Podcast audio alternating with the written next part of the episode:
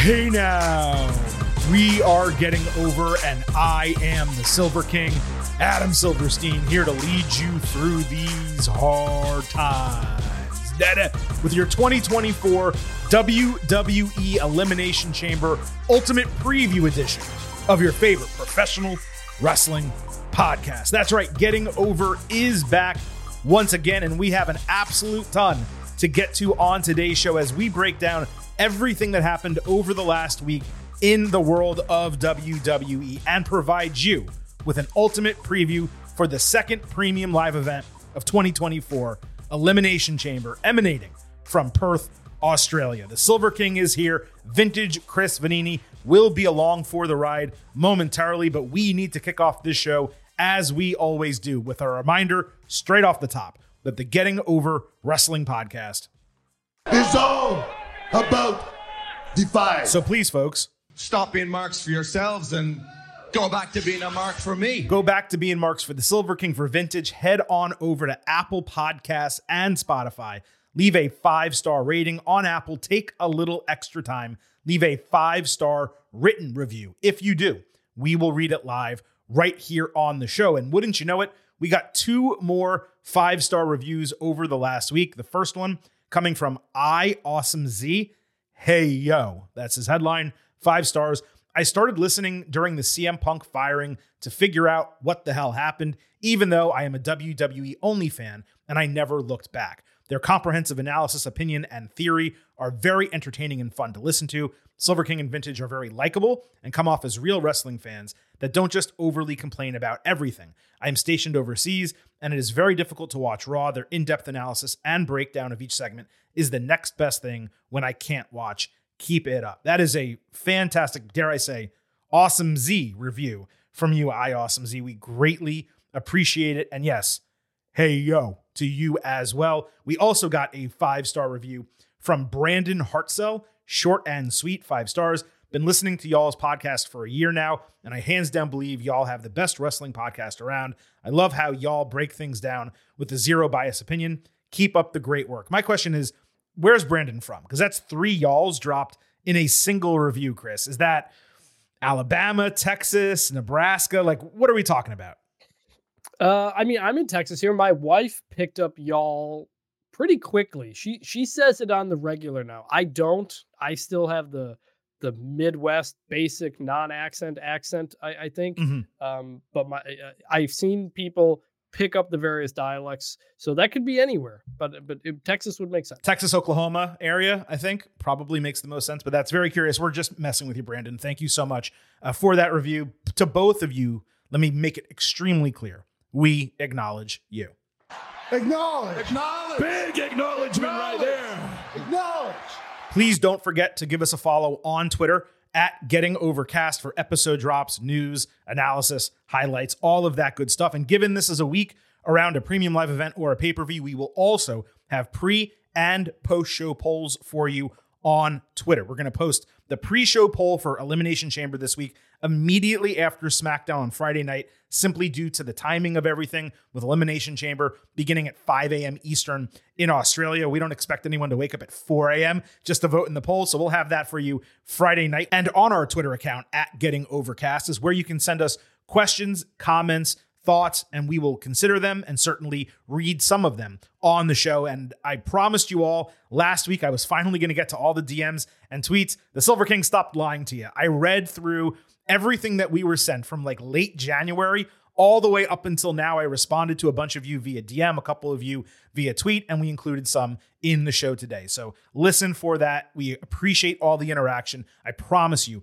we are not overlooking it. Again, all of it by following us on Twitter at Getting Overcast. And you can also email us if you have questions or comments, but you really don't want to have Twitter. You can do that gettingoverpod at gmail.com. And quickly, let me also get in a reminder that on this show and really throughout my entire life, I happen to love the number five. And I hope you do as well, because for $5 a month or 50 for the entire year, you can become an official Getting Overhead. Just visit buymeacoffee.com slash getting over. Sign up you will get bonus audio, the fastest five minutes in professional wrestling, instant reactions to Raw, NXT, Dynamite, and SmackDown every single week. This week, for free, whether you're a subscriber or not, you will get a free uh, WWE Elimination Chamber go home show coming out of the taped SmackDown on Friday night. So you don't want to miss that. To get a, it's a way to taste the Buy Me a Coffee page without actually paying for it. And we hope you guys do listen to that. But you also get exclusive news posts pretty much every single Friday all year long. We missed this past week. The Silver King was busy, and honestly, we didn't have much news to share with you. So, first time we've skipped in like probably six or seven months. Nevertheless, we are all on top of it with the instant reactions and with the exclusive news. And we are picking up subscribers at maybe the fastest rate we've had since we've opened the Buy Me a Coffee. I want to shout out our newest, Chris D, who just recently joined up. He sent us a comment. You guys are awesome. A plus podcast. Chris, you are awesome for subscribing to us on buymeacoffee.com slash getting over, and we acknowledge you. Acknowledge. Acknowledge. Big acknowledgement right there. All right, that was a lot to get through to kick off this show, Chris. I do want to also give everyone a scheduling reminder of what's going to come here on Getting Over this week. As noted, this right here today is your WWE Elimination Chamber Ultimate Preview. We'll be back on Thursday with your NXT and AEW show. And then Saturday, morning, as soon as Elimination Chamber goes off the air, we will have your WWE Elimination Chamber instant analysis podcast. And let me also remind you, in case you missed it, we presented a special Friday episode for you last week WWE interviews with Seth Rollins, Chad Gable, Gunther, Bronson Reed, Jade Cargill, Alpha Academy.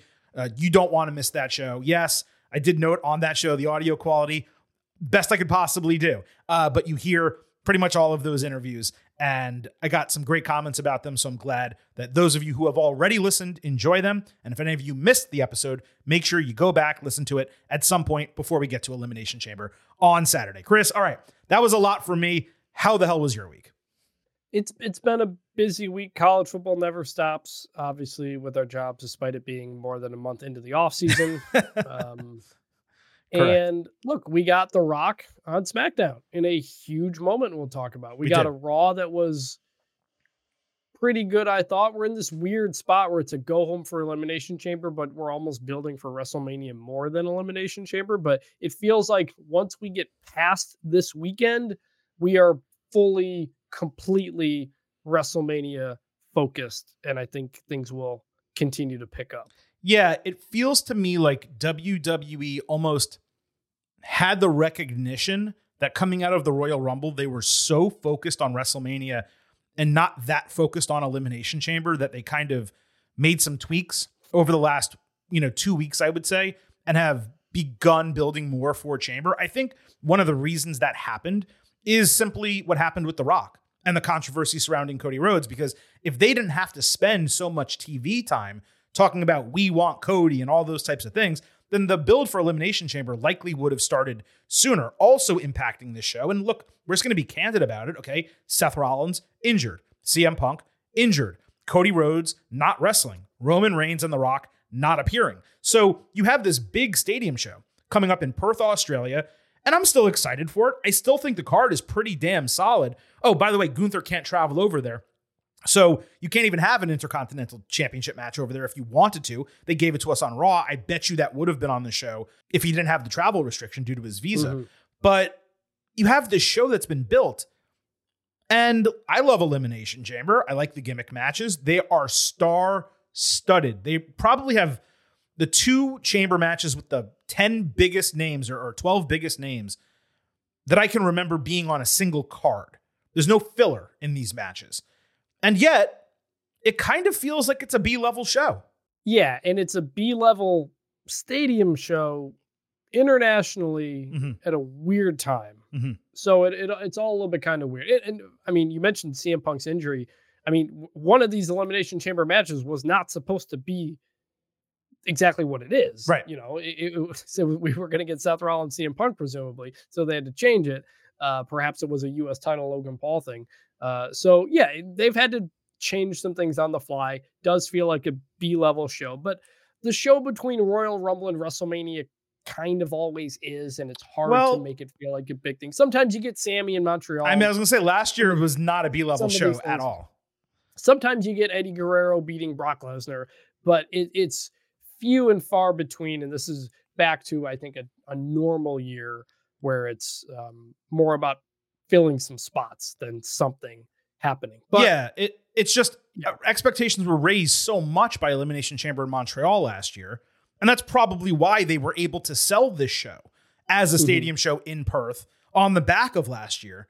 And then you get to it, and it's not it's it's really not their fault. Again, CM Punk was supposed to win Elimination Chamber. That was going to be a massive moment with a major star. I'm quite sure if Seth Rollins was healthy, he would have defended the title on this show, right? But like Iyo Sky and Bayley, nowhere to be found. Iyo's not defending the title. Uh, Roman Reigns, your biggest champion, The Rock, your, your you know this biggest person is in the company right now that's just recently come back. Nothing's happening. Cody Rhodes not having a match at all. He was probably supposed to fight someone that's involved in Elimination Chamber, maybe Drew McIntyre or something like that. And we're, what we're left with is a show that is two chamber matches, Rhea Ripley in a match that I'm not saying people don't want to see it, but it's certainly not Rhea Ripley, Becky Lynch, you know, or Rhea Ripley, Bianca Belair, or like a big time headliner match. And then a tag team match that seems very much like it would be a TV match. So it just feels like we're coming into it and we, we're going to get to the uh, ultimate preview later in the show. It'll be the second to last segment, the penultimate segment of the show. But it feels like we're going to go into that saying, hey, you know what? This is kind of a B level show. And what happens, Chris, when WWE seems to be giving us a show like that? It completely over delivers almost every single time. yes, it does. So we will see. We will see indeed. Now, normally this is the part of the show where I would tell you, I'm afraid we've got some news, but this week we really don't have news. We do have a couple topics, though, to discuss before we get into the WWE of it all this week. Uh, there was a crazy take flying around the internet over the last week about WWE obviously having no plans for Jade Cargill and only signing her to get a win over AEW. The idea being that she's neither in the Elimination Chamber match nor has she wrestled since Royal Rumble. I just don't know where people come up with this stuff. They've made a massive deal about Jade's arrival. They had her dominate in the Rumble and eliminate Nia Jax, who's been built up as pretty much unbeatable.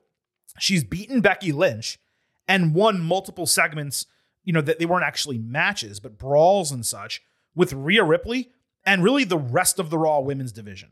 And my guess is they didn't want to put Jade inside the chamber because they don't want her getting pinned, given she's not the winner of the entire thing, not the planned winner of the entire thing. Do I agree that she probably should have wrestled or cut an in ring promo or something by now? Absolutely. But in kayfabe, she's not even signed to a brand yet. Don't forget that. It feels like this delay is completely purposeful, but to suggest WWE has no plans for Jade Cargill after the introduction they've given her, I mean, that is just insanity. Get a life, kid. Well, I mean, I'm not going to say they didn't have plans because clearly everything they did in the Rumble was planned and went well. But I would say everything they've done since then has been garbage. They're delaying. her what? They're waiting. We've seen her what twice, both backstage. Haven't had her in front of a crowd uh, since the Rumble. I'm not saying they blew it. I'm not saying they can't get it right. I just feel like it's been disappointing. And Yes, but that's different bit than them a- not having plans for her and not not being all in Sure, with her. They're I'm- they're I'm all just, in I'm with just her.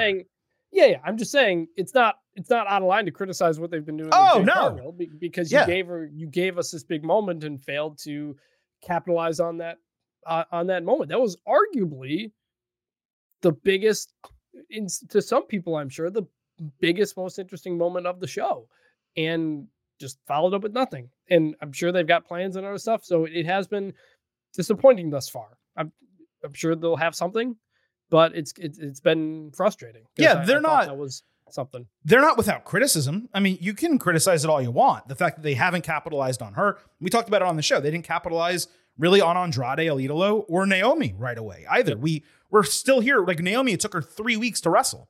She, three weeks to get in front of the crowd. You know, even she was doing backstage segments and wasn't even on TV. And you're like, wait, Naomi's return was super hot. She should have been in, in the ring with a promo, if not the following Monday, at the very least the following Friday.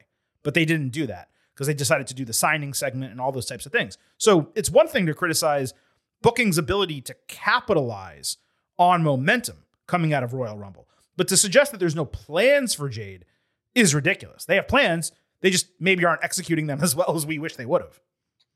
Or executing them at all because they haven't At all. started it. Right, exactly. Uh, let's move over to UFC lightweight Michael Chandler. He's a three time Bellator champion, by the way. Uh, he's put on some great fights in UFC. I don't think he's ever won a title there. He was randomly given a microphone by Samantha Irvin on Raw Monday night. So Chandler goes, cuts a whole promo, calls out Conor McGregor for a fight in the octagon, and then he posts on Twitter suggesting that he signed something. There's a picture of him in that tweet with Triple H pointing at him, which generally means that he signed to WWE, but Triple H didn't tweet that, meaning originally from his account, which he normally does when there's a signing or a title change or something like that.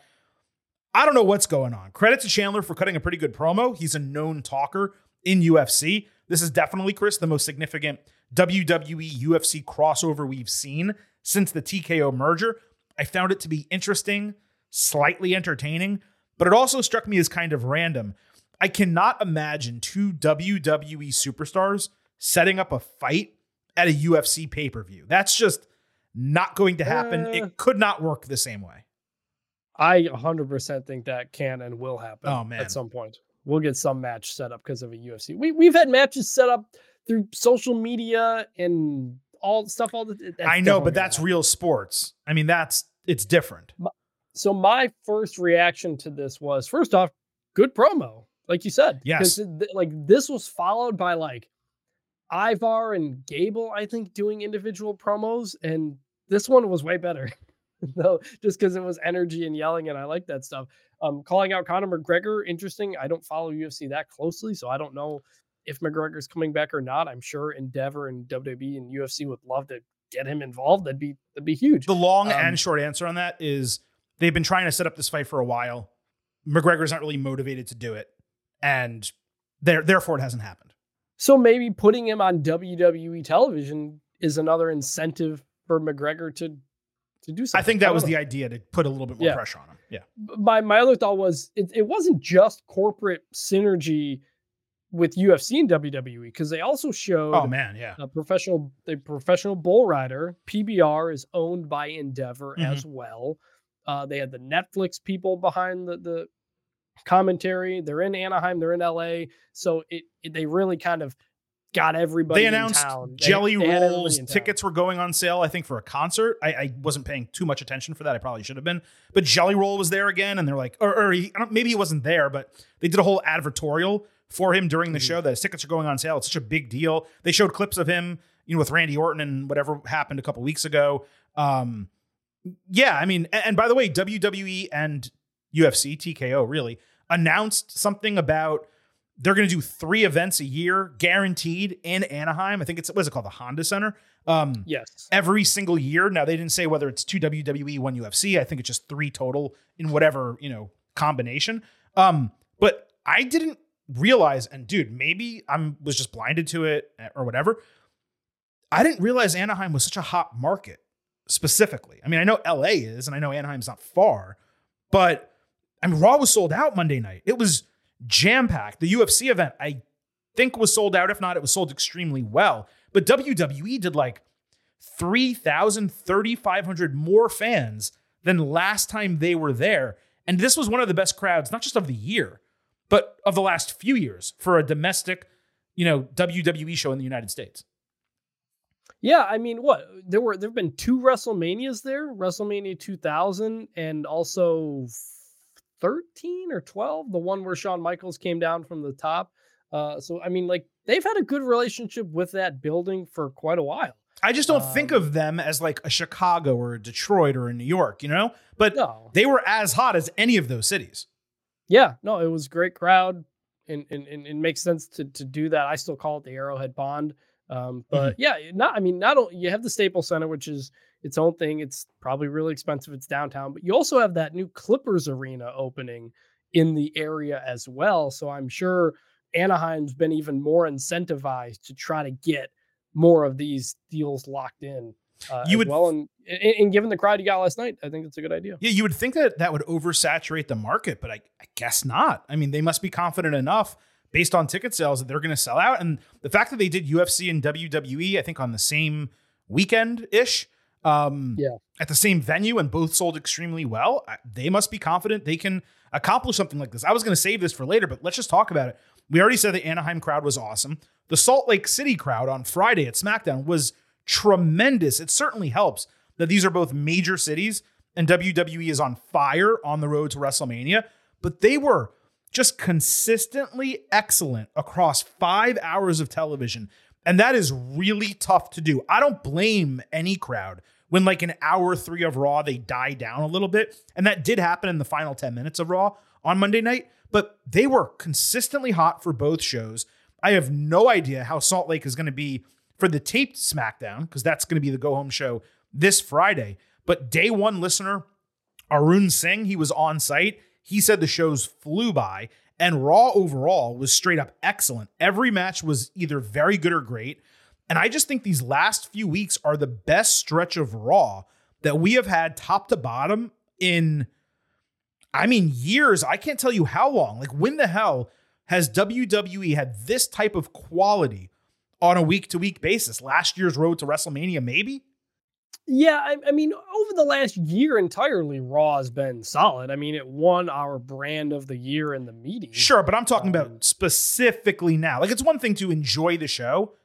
It's another thing to like be hyped up by it. I was hyped up Monday Yeah. night. Yeah, I, thought I thought this Monday was fine. I would have liked a bit more, but but Interesting. okay. it, it it is it it it's also you know the Rock's involved in its WrestleMania season, so everything's just up another notch. Sure. and so yeah, it's it's it's been good. We we've said it for a while now, for a year now. The Raw's been real solid. I couldn't tell you if it's better now than it was three months ago specifically because couldn't tell you what happened, but but I can. be You know how you know how I can tell you it is because it didn't start and end with Judgment Day. So I was thinking about that. And I think what I'm missing from Raw right now is what we got in that Judgment Day era, essentially, which was a story throughout the show. We're not really getting that. Well, no, but this was also a go home show to a premium live event, so right. slightly But different. even even the last couple of weeks, you know, there's Cody's doing a couple things, but it's not like start the show with Cody and then there's a Cody story throughout, and then Mm-hmm. we get the main event or something like that.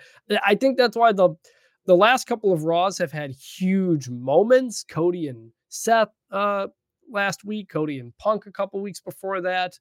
Um, but it, it there hasn't been as much of a through line to me, and I always prefer those Raws where there's a story told throughout. And just hadn't happened. You got a bunch of things going on. It's Mania season, but um, when I think about the Judgment Day era, that's what we got a lot of Judgment Day because they were continually throughout the show, which I don't think was a bad thing. It's just different. No, that's true. I also think there was a missed opportunity to do that this week, and we can talk about that a little bit later when we fully break down the segments for the show itself. A couple production items before we get into the main event, and of course the rest of this episode. Uh, Chris, have you noticed the WWE 2K24 ratings being put on screen at the start of not every match, I don't think, but many matches? So, A, have you noticed it? And B, what are your thoughts on that? I've noticed it and I love it. I think it's really cool. I, I like in in light of the recent announcements about EA Sports College Football uh coming back and you know thinking about what player ratings used to be back in the day Mhm. like James Laurinaitis, son of Road Warrior Animal, uh former Ohio State player um got promo- got uh, promoted to a job at Ohio State and I I referred to him as graduate assistant and former 99 overall in NCAA football, like 09 or whatever like that.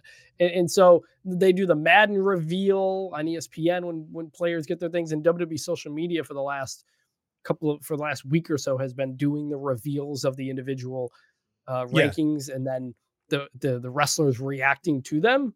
I think that's a great tie into the game. Like one of the easiest, simplest tie-ins to the game that also helps your real life presentation.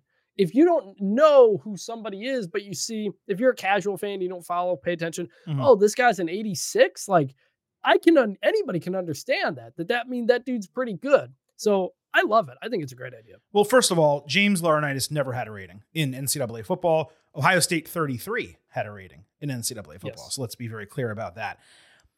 I, I kind of disagree with you here. Um, Really? Yeah, if they're just doing it until March 5th, I guess when the game comes out for video game promotion, fine. But Yeah. I really don't want to see this shit after that. Like No. the no, no. ratings are generally poor. I mean, Logan Paul is rated 90. higher than Drew McIntyre, and he has the same rating as Gunther, who's the longest reigning intercontinental championship of all time. And Gunther on his own is only a 90 when the guy should be. I mean, I don't know what Roman Reigns is. I'm assuming 99, but Gunther should be like 95 at worst, and he's 90. And they also don't really fit into WWE's presentation whatsoever. Like, as long as this is only temporary, I can get over it and be fine with it on my screen. But I do not want to be watching like night one of WrestleMania and see Bayley come out with like an 88 and Iyo Sky with a 92 and like I don't I don't want that. That doesn't enhance the presentation for me. I think it's No, dumb. no, no, no. I, I, you do it for a month. You know, you do it when the game comes out, and you do it for up till WrestleMania or something like that. By the way, I pulled them up. Roman Reigns is a 98, Bianca Belair a 95, uh, Rhea Ripley 96. Bianca Belair, who hasn't had a title in a year, is a 95. Gunther's a 90. Gunther, Gunther Like, what are we doing? Logan Paul 90, Cody Rhodes 93, and Jey Uso's a 90, and McIntyre an 89. So I think Jey's an, can- I thought Jey was an 89. He's a 90. Jey is a 90 Okay. according to this website. So. Jey's the same rating as Gunther. Gunther's been champion all year. Jey's never held an uh, individual title. Look, they just had a pretty competitive match on Raw, so I think that's pretty accurate. in retrospect, I guess so, but this is over the last year that they do it. Regardless, my point is, it's just it, it doesn't enhance it for me. I, it's fine short term, like I said, for promoting the game, no problem. But I don't want this to be a reg. Eh, three months from now, I don't want this to be a regular part of WWE television. No, that, honestly, that'd be something instead of the or even tied into the AEW rankings. Like you could just do it like that. Yes, if they if they did progressive individual numerical rankings all year and actively changed them, then I'm talking different here. Because then Yeah. you have R-Truth come out as like a 56. He beats Damian Priest, who's an 84, and you're like, holy shit, that's a huge upset. And casual fans who are watching can know that's a huge upset. But that's only if they kept them updated all year. No, I, I, that's why I think it, like honestly, it might work in AEW if they do if they're bringing back the. If they did that, it would know. be way better than their top five ranking system that they're currently doing. 100%. I don't know. Yeah, a million times. Uh, we mentioned last week the darkened crowds and the barricade graphics. Monday during the opening match on Raw, it was the first time I actively saw them lower the lights as the bell rang, and it created this awesome, really serious aesthetic, like coming out of the bright lights and pyro. That's a positive.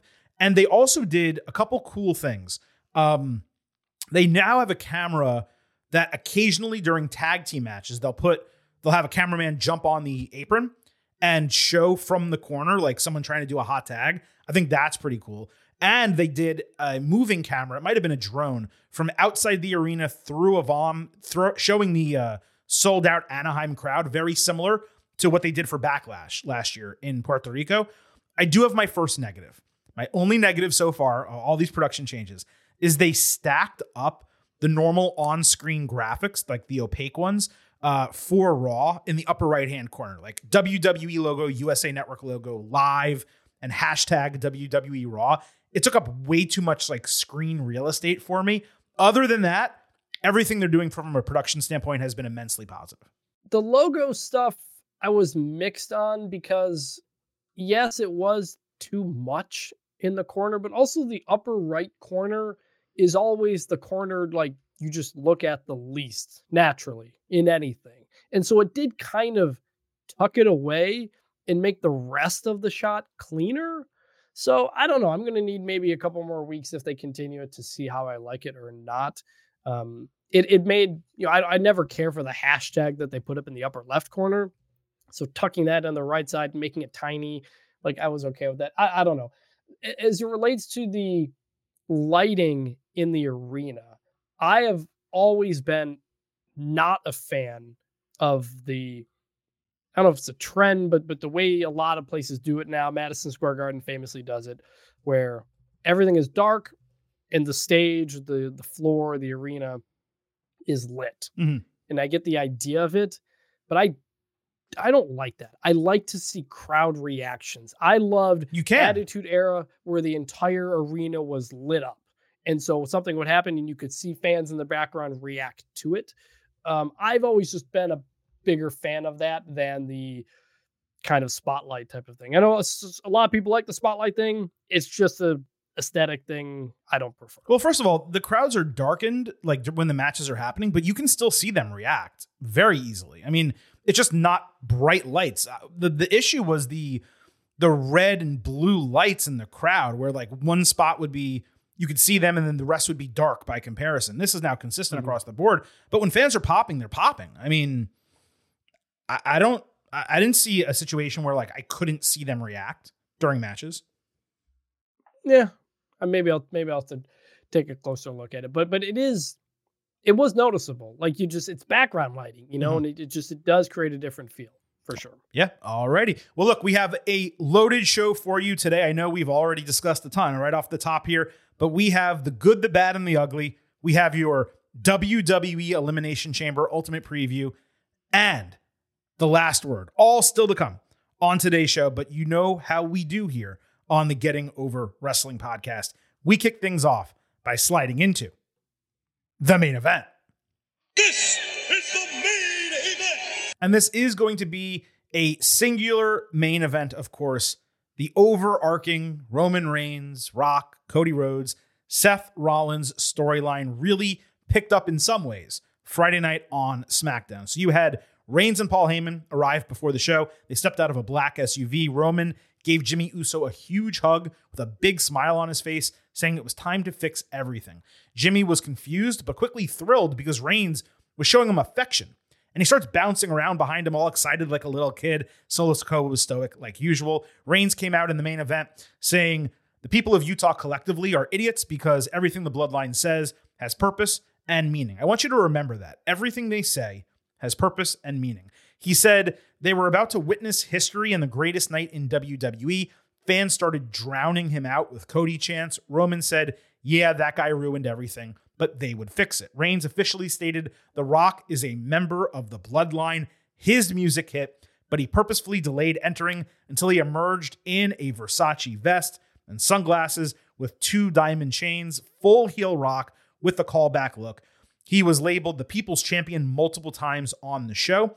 Rock got a mix of boos and cheers, mostly boos. He said they broke an indoor attendance record for the entire state of Utah 11,000 people, the largest gathering of trailer park trash in state history. Amazing.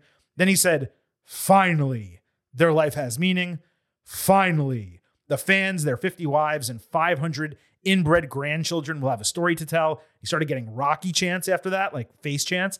Rock said, the people have brought out a side of him that has been dormant for years because they had the biggest main event in WrestleMania history in their hands and they just flushed it down the toilet.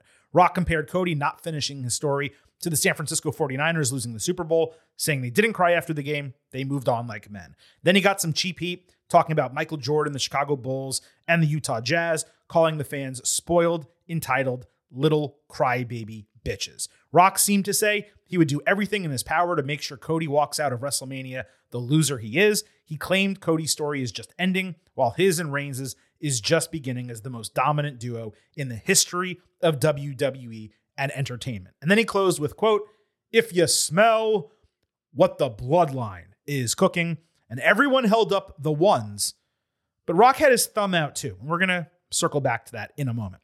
Chris, look, there was a lot of good here. There's some frustration as well, I would say. And all of that is somewhat surface level. So let's start there. For such a heavily promoted segment, nothing actually happened. Like I thought The Rock would dig into the Paul Levesque stuff coming out of the WrestleMania kickoff. I thought he and Roman would be more specific about Cody and Seth, maybe building to a match. Instead, it was more of just a showcase for Rock's new heel persona. And that's not the end of the world because that was accomplished. It's not Hollywood rock, it's not corporate rock. This is bloodline rock. It's a different guy. But the primary point of his promo did not totally land. Here's why. Using the 49ers, they lost a few years ago in the Super Bowl. So what did they do? They won their way back into the Super Bowl and earned another title shot. Well, guess what? That's exactly what Cody did. He won his way back into the main event of WrestleMania. The way Rock positioned it was if like Tom Brady went to Roger Goodell and said, you know what? Fuck Brock Purdy. I'm starting the Super Bowl, which is precisely what The Rock tried to do to Cody in reality. So the entire promo concept was a little off. And I know what some of you are thinking out there. Wait a minute, Silver King. You always say heels don't need to follow perfect logic, which is part of what makes them heels. That is absolutely true. However, as Chris and I also say, the best heels are logical. And since that comparison was the basis of Rock's promo and like 50% of the overall segment, then yes, in that specific case, when it's the crux of a promo and a building block for an immensely important storyline, in an ideal world, it should be logical. So I completely understand that Rock sees himself as bigger than the Royal Rumble, but it doesn't change Cody's legitimate kayfabe accomplishment. The way this would have worked better is if it was like a confrontation segment and Cody was able to shoot back about the 49ers and Jazz earning more chances, which they both did. And then Rock could have said, and just like them, you'll lose a second time.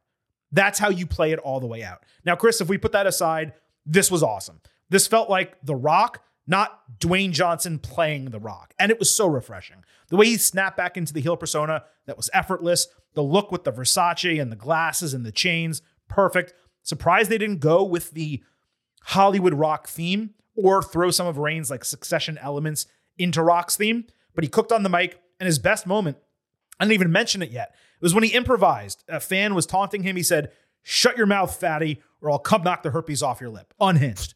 And it was great how the crowd was just as mixed on him as it was during his original heel runs, where they know they should boo him and they want to boo him, but also he makes them laugh, so they cheer for him. One of our listeners, Wizard Kelly at CKM11, he made a salient point. He basically wrote, There's no need to be too positive or too negative on any given segment because there's still two months before WrestleMania. Just yes. enjoy the ride. And I think that is a great reminder that WWE probably did not want to go too deep off the bat, which would have even further overshadowed Elimination Chamber. I also think Rock was kind of just gearing up in the segment. He was feeling everything out as a full heel at the beginning, and then dude started cooking over the second half. This is a switch that the guy has not flipped in a long ass time. You know what I mean? That is exactly what it is. And it you could you, you had a good line where it felt like he was being the rock again and not playing the rock. Right. And that is the thing we have been missing for a while. He would do the catchphrases, do all the basic stuff, but he didn't feel like he was in it. This felt like he was in it. He had to tap into something that he has not tapped into in 20 years. And when he said trailer park trash, I got the goosebumps. I got the rock goosebumps. It has been so long since we heard that come out of his mouth. And that felt like as much of a callback as the Versace vests and everything. It, it was like he's pulling this back again. And it felt like he was having so much fun doing it because he hasn't been able to do this in a very long time. This is what we talked about last week, where The Rock's as a heel is going to be an awesome heel and we're going to love it and he's going to love it and it's a it's it's it's a risk and something that he's needed to do as a character in all forms uh, for a very long time. I think this will help him in Hollywood. I think this will help him everything he does now that we can see this side of the rock again. Yes, it didn't totally make lo- logical sense. My wife watched this segment with me and she got upset. She said, No, Cody won the Rumble. You can't say you were supposed to be in there. And I had to be like, No, that's the point. He's delusional. That that is what he's trying to say. He feel like he deserves it because he's the rock, because he's the biggest thing in, in the world. And so that's the that's the heel. That's why he's a heel. That that that's what he's doing, that kind of stuff. Right. And and the Super Bowl point was forced it was timely, but the the the the easy thing to say in front of that crowd would have been what happened to the Jazz when they lost in 1997. Uh, they didn't cry about it. They didn't complain. They came back the next year and then got their ass kicked by Michael Jordan again. You know, and then, yeah, no, crowd gets... well, well, you're you're there. It's because then you're saying Cody, you did the same thing. You earned your way back. See, so what he should have yeah. said was basically just like the Jazz, Cody, if you get this chance again, you're just going to get your ass kicked again by our Michael Jordan, Roman Reigns. Yeah. Yeah, so yeah, you don't even deserve that opportunity. I, I, you know, I'm the rock. I, I'm this, I'm that. So that's the way you play it. You relate it to those things and say, yeah, Cody, you won your way in. It doesn't matter that you won your way in. I'm the rock, you know? Eh, so, and, and if it wasn't for Paul Levesque, then I would be in this match and you wouldn't be, right? So like that's how you you put it all together. But instead, like you just said, it was a forced reference. They were trying to make it work because the Super Bowl just ended and they were coming off the the hotness of the kickoff on Super Bowl weekend. And because of that, it just it, it wasn't as tight as it should have been, and it didn't make as much sense, and it wasn't performed with as much logic as it could have been, even within a logical heel. So that's what I was trying to get across. Yeah, where yeah. it wasn't bad, and like I understand No, no, no, no. I, no. I understand exactly, you know, why people have a lot of problems with it. And I had some problems. I would much rather, in a situation like this, with a storyline as hot as this, everything be as logical as it possibly can be. And because The Rock spent so much time talking about the 49ers and the Jazz, it needed to make more sense. If it was only a quip, if he spent 30 seconds on it and moved on, I wouldn't have even mentioned it.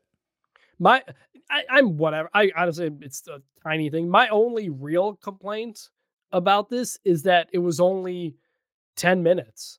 I want, I want more. Right. I wanted more last. I wanted more last week. I want more out of Cody. I want more out of the Rock from this. But to, to the comment, to, to the listener's point, we got a month and a half still to go. There's mm-hmm. going to be a lot. We're going to get the confrontation. This was just setting the tone of the Rock's the heel now. You're going to boo him, and it, I just it makes me want more of it. And that's that's what they want you to feel. That's what I feel. Now, I mentioned a moment ago how this was some like surface level analysis of the segment. There might have been more to it below the surface.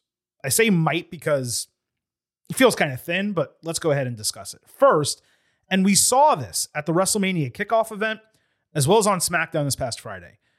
Reigns has immediately fallen into this like second fiddle role behind Rock, even if he doesn't realize it. Go back and look at that segment on Friday. Rock is out there, sleeveless, jacked, chest exposed, two gold, or maybe they were uh, platinum, whatever, diamond chains, looking like a million bucks. Reigns is off to the side, looking like he just left his dorm room for some pizza. He's wearing black sweats and a t shirt. Besides that, there were a couple of elements of this segment, Chris, that may have been foreshadowing. Either that or I'm digging way too far into it. But just stay with me here, okay? So earlier in the promo, Rock looks at the crowd, but then also looks at the bloodline. And then he says, You don't understand that because you're spoiled, entitled little crybaby baby bitches. Obviously, we are to assume he's referring to Cody fans. Then he says, Cody Rhodes, The Rock is going to do everything in his power to make sure that you, when he says you, he turns and points directly at Roman, who has his head turned, doesn't see him. That you walk out of WrestleMania what you are, which is a loser. Now he addresses Cody, but again, he points to Roman. And then after that, he states that his and Reigns' story is just beginning. Now we're supposed to think that's as a two man power trip who's going to take over WWE. But it certainly could be a feud. And then, as I mentioned a bit ago, he didn't throw up the standard bloodline one at the end of the segment. His thumb is flared out, which creates an L and is the universal sign for loser, which again is what he may have called Reigns when he pointed him out moments earlier. So let's just assume that all of this is intentional, just for the sake of this conversation. That leads me to believe they might be setting up for Rock to thrust himself into that special guest enforcer role. We discussed that a couple weeks ago. Count the one, two, three on Reigns, taking away his title, making him a loser, before eventually attempting to take the entire bloodline crown for himself. Particularly if they fail as a team in what may be a night one tag team match, they could have that match, lose, and then Rock says, Yeah, this guy is a loser. I need to take him out and I need to save our family. So, look, is this extrapolating? Yes. Was this foreshadowing? I cannot tell you for sure, but those are a lot of individual elements for a singular segment. And The Rock does not do things accidentally over his career. And Triple H is known to insert a lot of little elements like that in promos and in storylines that they can call back to later. So, Chris, I'm posing the question to you Is this a reach, or do you think we have something here?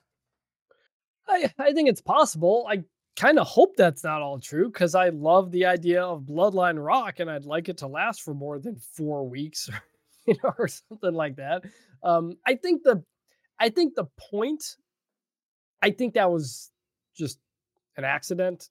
I could be wrong, but I, I saw a lot of people jump on that, and my first thought was, well, think about the way Vince McMahon and Shane McMahon would do like thumbs up or, or uh, middle fingers. I'm sorry, Remember where like the thumb was out and the other fingers were Yeah. here? They wouldn't do the Stone Cold.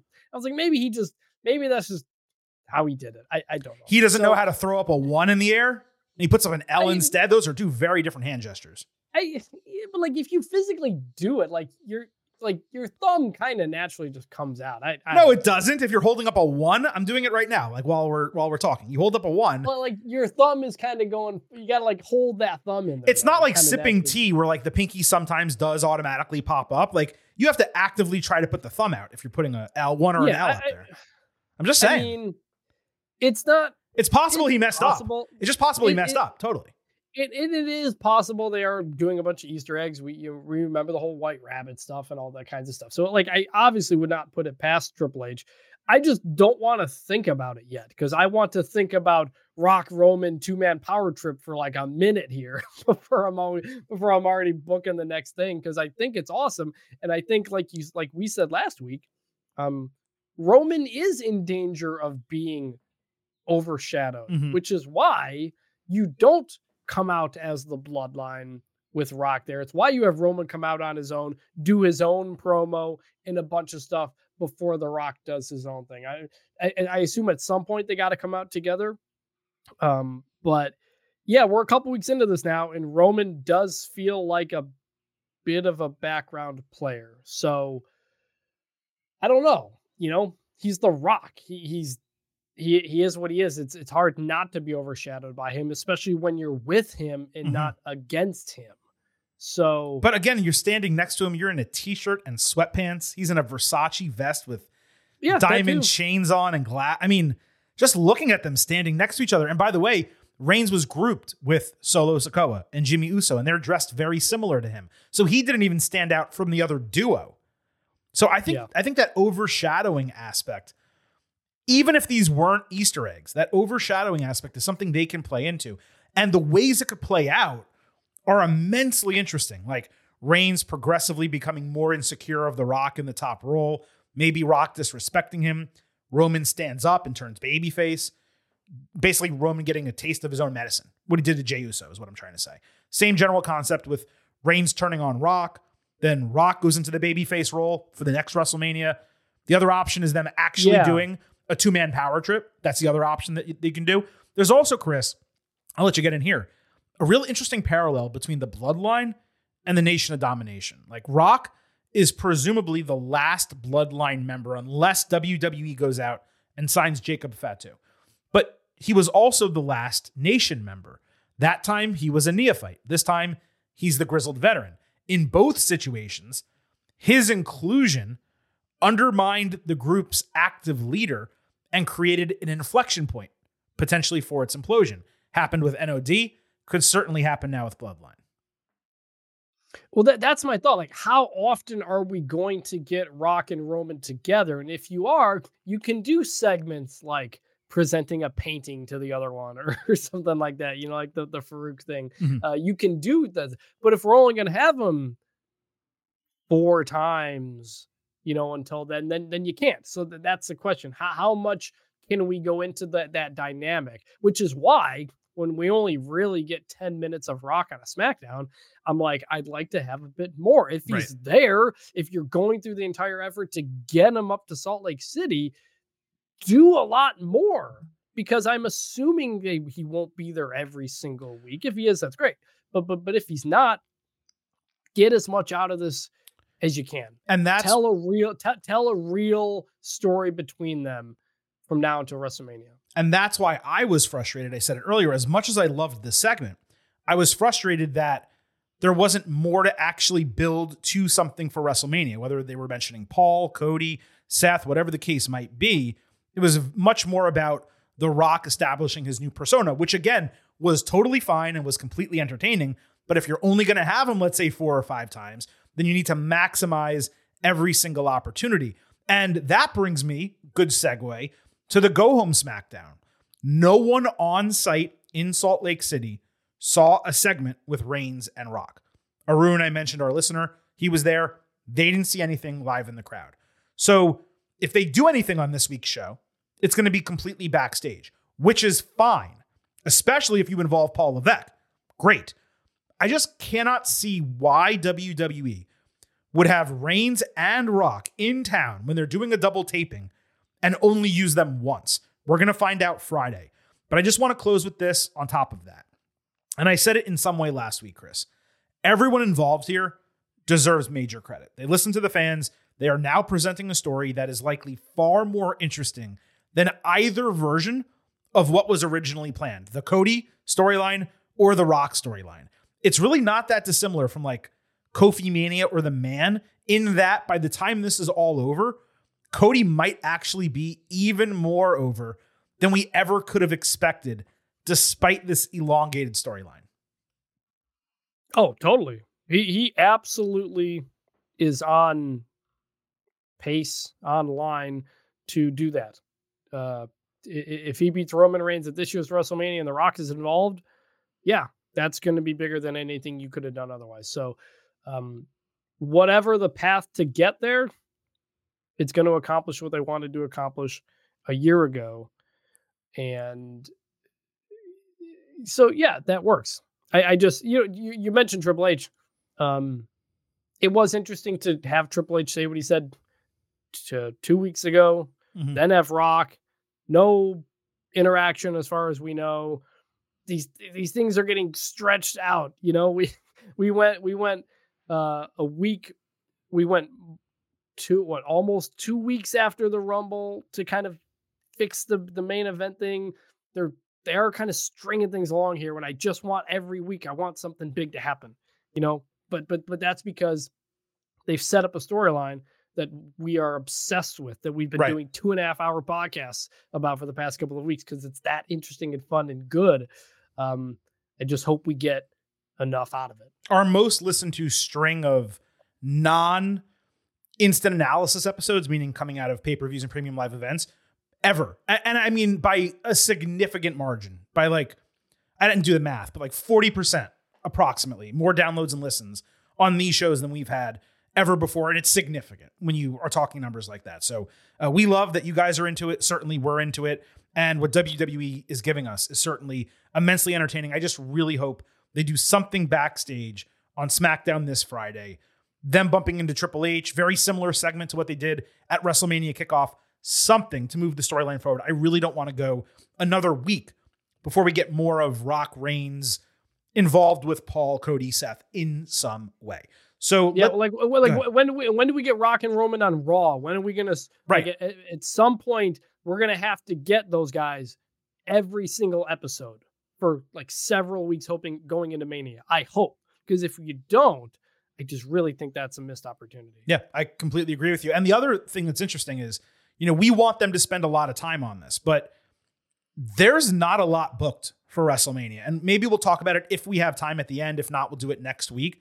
But in terms of matches that we can confidently predict for the show as of right now, because of all the changes with, you know, CM Punk and Brock Lesnar and some other things that happened, you know, it's like a handful right now. And everything else is completely up in the air. And generally, when you're this close to WrestleMania, you can predict eight, nine, ten matches. I think we're at like five, maybe six right now. And that does matter. That means there's a lot of storytelling that they need to do across both shows over the next 50 days. So, with that, let's move off of SmackDown, Chris, to the second half of this main event. The other side of this storyline on Raw, we had Cody Rhodes and Drew McIntyre kick off the show with a singles match. Cody got immense chance. This might have been his loudest TV entrance ever. Seriously.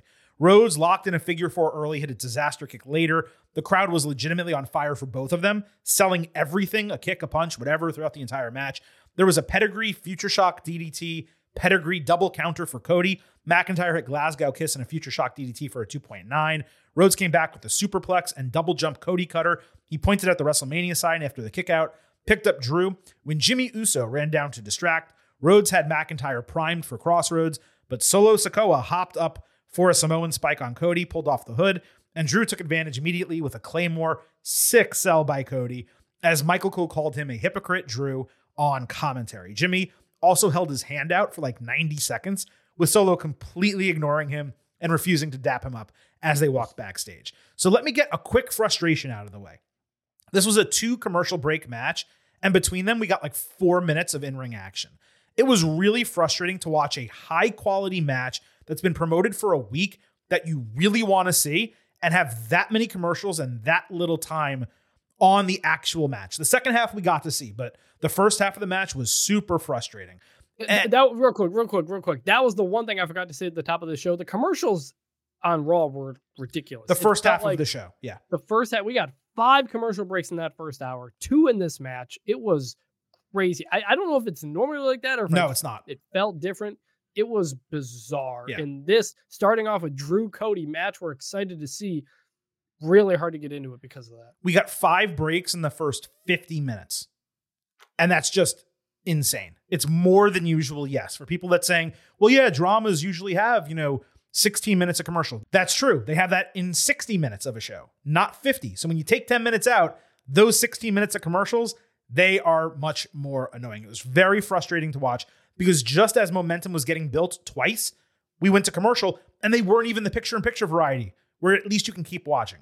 Besides that, let me get that out of the way. Besides that, this was perfectly booked.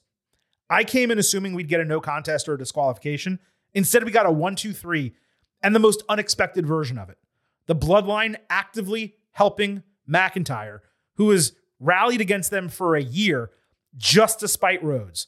That was the cherry on top of the entire thing. Cody took his first pinfall in 323 days since WrestleMania 39. Drew got his biggest win in years at the perfect time, just as he's truly about to be elevated, it seems, and he's the only other person who can claim a pinfall victory over Cody in WWE since his return. Even Brock Lesnar didn't get that. That was a no contest or a referee stoppage, actually, if memory serves. And don't forget, McIntyre alluded to this. Because we know the finish. His family are going to interfere every single time. You don't give a win like this over Cody to a guy you're worried about re signing. You do give a win like this over Cody to a guy you need to build at least into a world championship contender, if not your next world champion. This match was excellent, an absolute banger. And I'm at four stars A minus only because of the interference finish.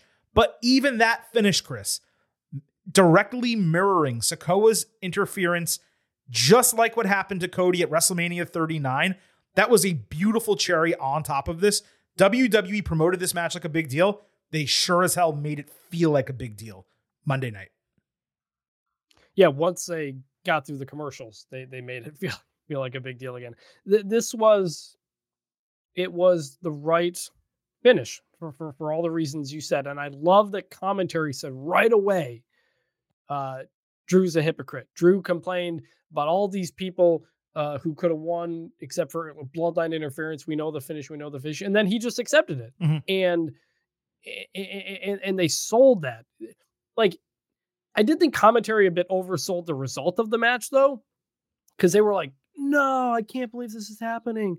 The match didn't mean anything. There wasn't anything on the line. You know, mm. it, it, it, it was other than momentum. It's not like there was a a, spot on the line. I mean, Cody doesn't lose. Was, Cody doesn't lose. Period. So like, yeah, but he lost. So what? He's still going to the main event of WrestleMania. You know, th- there wasn't actual stakes there. So that was it was a, a, a, bit much, at least for me. But heck of a sell from Cody on the Claymore, like you said. Like honestly, one of the best Claymore sells I think we've ever had. Mm-hmm. Um, and then I love it. Not not like not only was it you know a bloodline interference, it was the exact, almost the exact same bloodline finish as WrestleMania last year. Yeah and, and and so that just added a point onto it.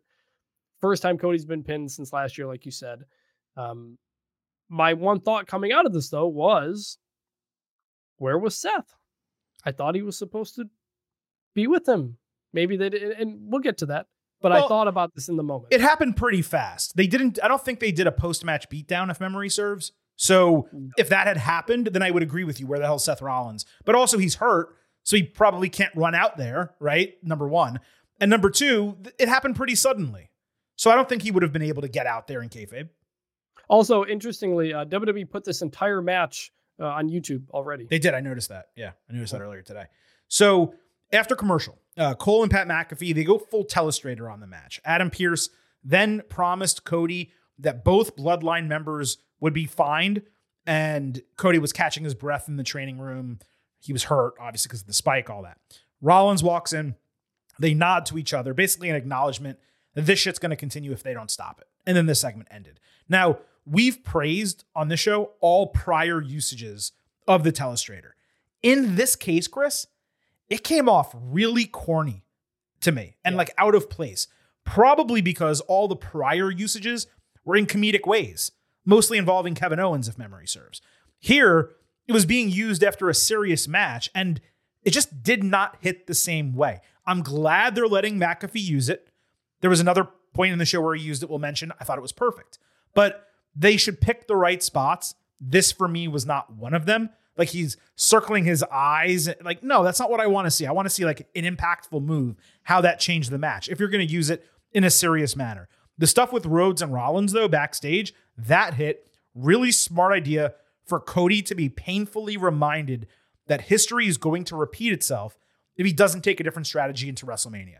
These are the types of storytelling elements that actually make a difference when it comes to my enjoyment of the product. Yes, they they completely set up.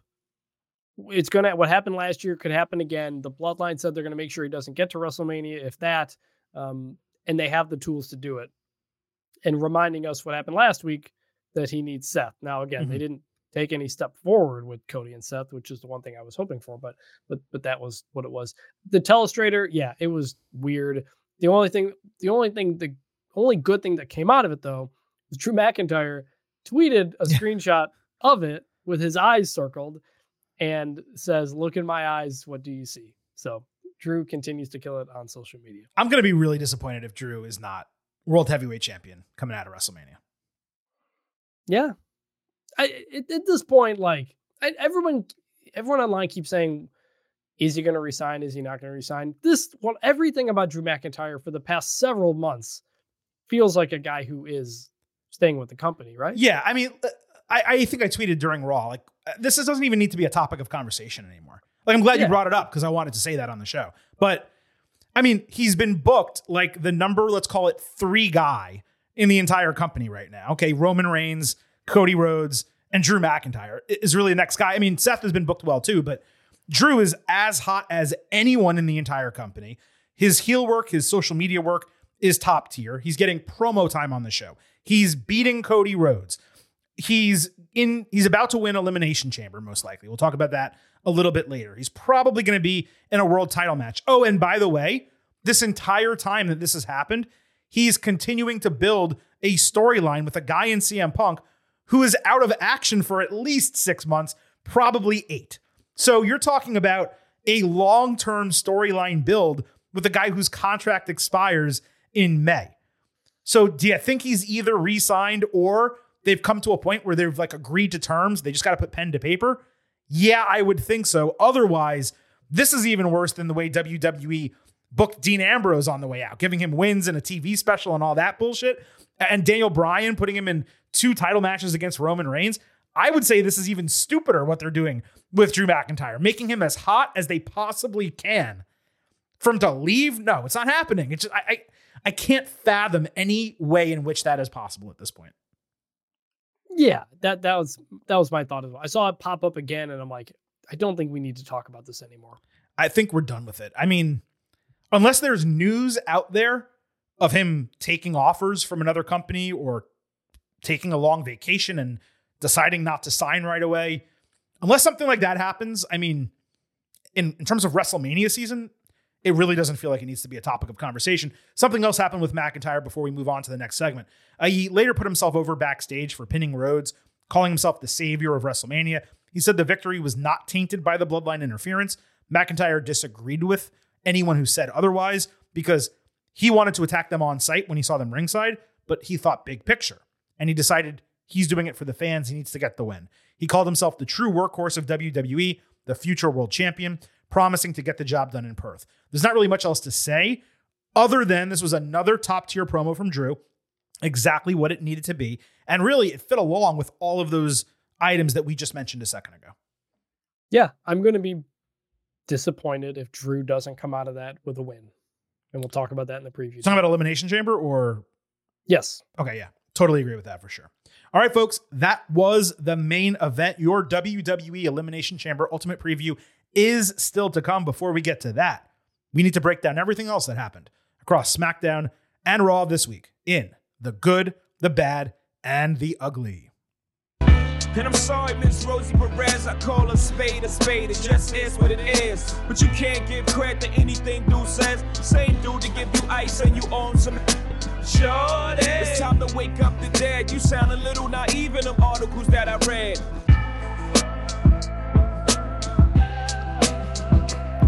So Sami Zayn backstage decided that he needs to hit the pause button on his feud with McIntyre because fixating on one person has continuously in his career stalled him from moving forward. He said he knows there's a path to WrestleMania for him, but he trusts his gut that he can do something historic. He said he is a contender and will be a champion. Shinsuke Nakamura responded in a promo later, saying fighters don't complain, they fight, and he's happy to make sure Zayn stays an underdog by breaking him and dragging him all the way to the bottom. Shinsuke said he'll prove Sami is a pretender not a contender. Now, everything they're doing with Sami is hitting for me. I still hope he's winding up in the World Heavyweight Championship match somehow, which is why I wanted to talk about it immediately coming out of the main event. But he did use the word historic in this promo, and that would indicate the Intercontinental title. I just don't see how that plays when he's already a three time Intercontinental champion. It's not special in any way other than ending Gunther's reign. I don't necessarily, on top of that, love him fighting Nakamura again. It just happened. And the best or the worst case scenario, I guess, is that it's going to be 50 50 booking that negates Shinsuke's victory last week. Now, we're going to have to see what they do before we judge.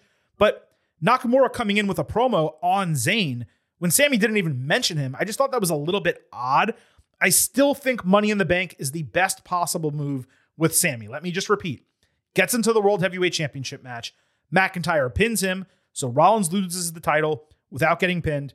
Seth can recover from his injuries, do whatever he needs to do. McIntyre goes on a championship run. Sami Zayn wins Money in the Bank, cashes in on Drew, wraps up their story, gets Drew a title run, gets Sami a title run. Everything works out. That's my fantasy booking here. This was good.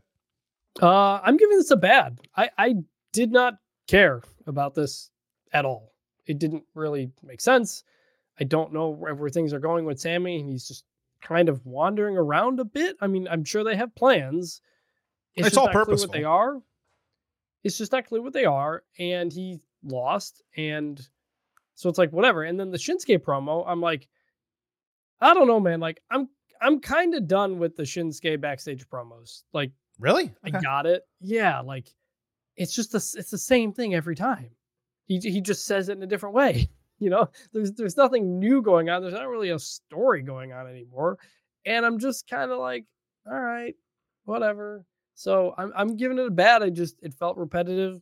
It felt like we're just kind of spinning our wheels right now, and I just kind of rolled my eyes. Fair enough. Shinsuke needs something to sink his teeth into that he can win and be successful yeah. in this character because they're making him a real good upper mid card heel. But at some point, that guy needs to win and he all he has right, right now is one victory via distraction. I think. Yes, he he he's just he's an upper mid card heel for the purpose of getting defeated. He's not. There's right. no story going on. He needs he, to beat no, other mid card baby faces. Like he he needs to go take down. I'm trying to think. Kofi Kingston. He needs yeah. to go, you know, he needs to be able to beat some like legitimate competitors. That way, when he does lose to an upper mid card babyface, you say, oh, okay, sure, fine. He lost this, but he's won his six prior matches. He's not getting those opportunities. That's the reason why he's not being built up enough right now. Yeah, I I just want to know what he wants. What what is he trying to do? What is he trying to accomplish? I think he's literally trying to be a villain. He's trying to hurt people. That's what it seems like the gimmick is. i that's not a bad gimmick, but the guy has to actually win in order for that to be effective. He's got to win, and he's got to legitimately injure people and do more backstage attacks and And take them out for periods of time. Yeah, I agree with that. Yeah, I'm with you. All right, let's move to the Intercontinental Championship. Gunther against Jey Uso. Now, Jey was hyped backstage, ready to end Gunther's reign. But what popped me most is a new phrase he's using. So, you guys, I don't know if you remember, Chris, but a while back, they asked us in a last word segment what song we would use as our entrance music if we had a choice if we were professional wrestlers. Here's what I chose. Allow me to reintroduce myself. My name is Ho. O. H to the OV. I used to move snowflakes by the OZ. And obviously, the song goes on from there. It's Jay Z's public service announcement from the Black Album. And this is what Jey now says at the start or early in his promos. Man, allow me to reintroduce myself. They call me Ooze.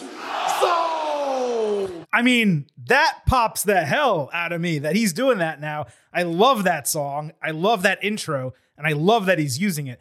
Gunther later got a similar promo reintroducing himself as the greatest and longest reigning Intercontinental Champion. There was also a fun moment before the match, Chris. McAfee was on the announce table doing Jey's entrance, you know, with the arms in the air. When Gunther turns around, spots him. So Pat stops cold in his tracks, and the entire crowd behind him stops as well. Did you catch that? no, You didn't catch that. Okay, you need to go while we're like while I break down this match. Go on our Twitter account, the at Getting Overcast account. I tweeted a GIF of it. You can watch it while I go on here. But I'll just go ahead and break down the match. You can see it. So this was the main event. 22 minutes left. Jey put Gunther into not through the announce table with the Samoan drop. Gunther dodged a spear, hitting a shotgun dropkick, powerbomb stack, and a ton of huge chops while trash talking Jey. Gunther lost him on a powerbomb and took a spear for a false finish. Then Gunther came back with a catch slam off the ropes and a huge splash. Jey took a ton of chops and hit a second spear, plus a third on the apron. Gunther tried rolling outside. Then he hit a fourth at ringside and a fifth back in the center of the ring. Jey finally landed the Uso splash. One, two, and then right between two and three, the ring bell starts being rung loudly multiple times by a guy in the, a hood. The referee gets distracted, stops his count with his arm in the air for three as Jimmy Uso reveals himself. Gunther then caught Jey distracted with a chop to the back, but nearly got caught anyway for a false finish. Gunther took a super kick, and then Jey took Jimmy out with a tope suicida, only for Gunther to get knees up on an Uso splash and fold him over for the one, two, three. Jimmy immediately attacked Jey to major heat. Commentary pointed out it's the second time Jimmy has cost his brother a singles title. I actually think that's wrong. I think it's the third time. United States Championship, WWE Universal Championship, and now the Intercontinental Championship. Jimmy said off mic, he's always been the big brother, no matter how much Jey accomplishes. Then he mocked Jey's entrance and did two Uso splashes to end Raw before holding up the one. Gunther is now not only the longest reigning Intercontinental Champion, he's held the title more days combined than anyone else in history, passing Pedro Morales. So let me start with the criticisms. The main one being that Gunther was he was beaten far too decisively. In other words, five spears in Uso splash. There was no scenario in which he was kicking out. And for a guy who's been champion for 620 days, I think he should have been protected more, at least being given some plausible deniability in the finish. Like, oh, he may have kicked out anyway. Also, the referee stopping the bell, stopping his count at the bell, it works in kayfabe. But it's tough to imagine he wouldn't complete the motion with his arm coming down before stopping to see what happened. That said, because of the finish to Cody Drew, which opened the show, and they were doing two interference finishes in the same night, they had to do something different in the main event. And this was different. I also liked that Jimmy was the only one at fault here. It was not him and Solo, it was just Jimmy, which is the match we've wanted and that we've expected for WrestleMania. And to that end, the booking makes perfect sense. It reignites their personal feud and also puts Jey on the side of Cody and Seth. Interesting, I mentioned this earlier, is that the crowd, which was exceptional all night and was great for the vast majority of this match, kind of lost its juice in the final five minutes. If it was hotter for like for Jey at the end, the moment would have hit even harder. That doesn't change the fact that it was good, and Cole did a terrific job selling this like he was Jim Ross in 1998, basically calling Jimmy a piece of shit, being an asshole for doing this to his brother, a scumbag. How could he do something like this? Production was also excellent, showing the WrestleMania sign in the background as Jimmy stood over Jey. So that's my breakdown of everything that happened here, Chris. What are your thoughts on Gunther Jey Uso?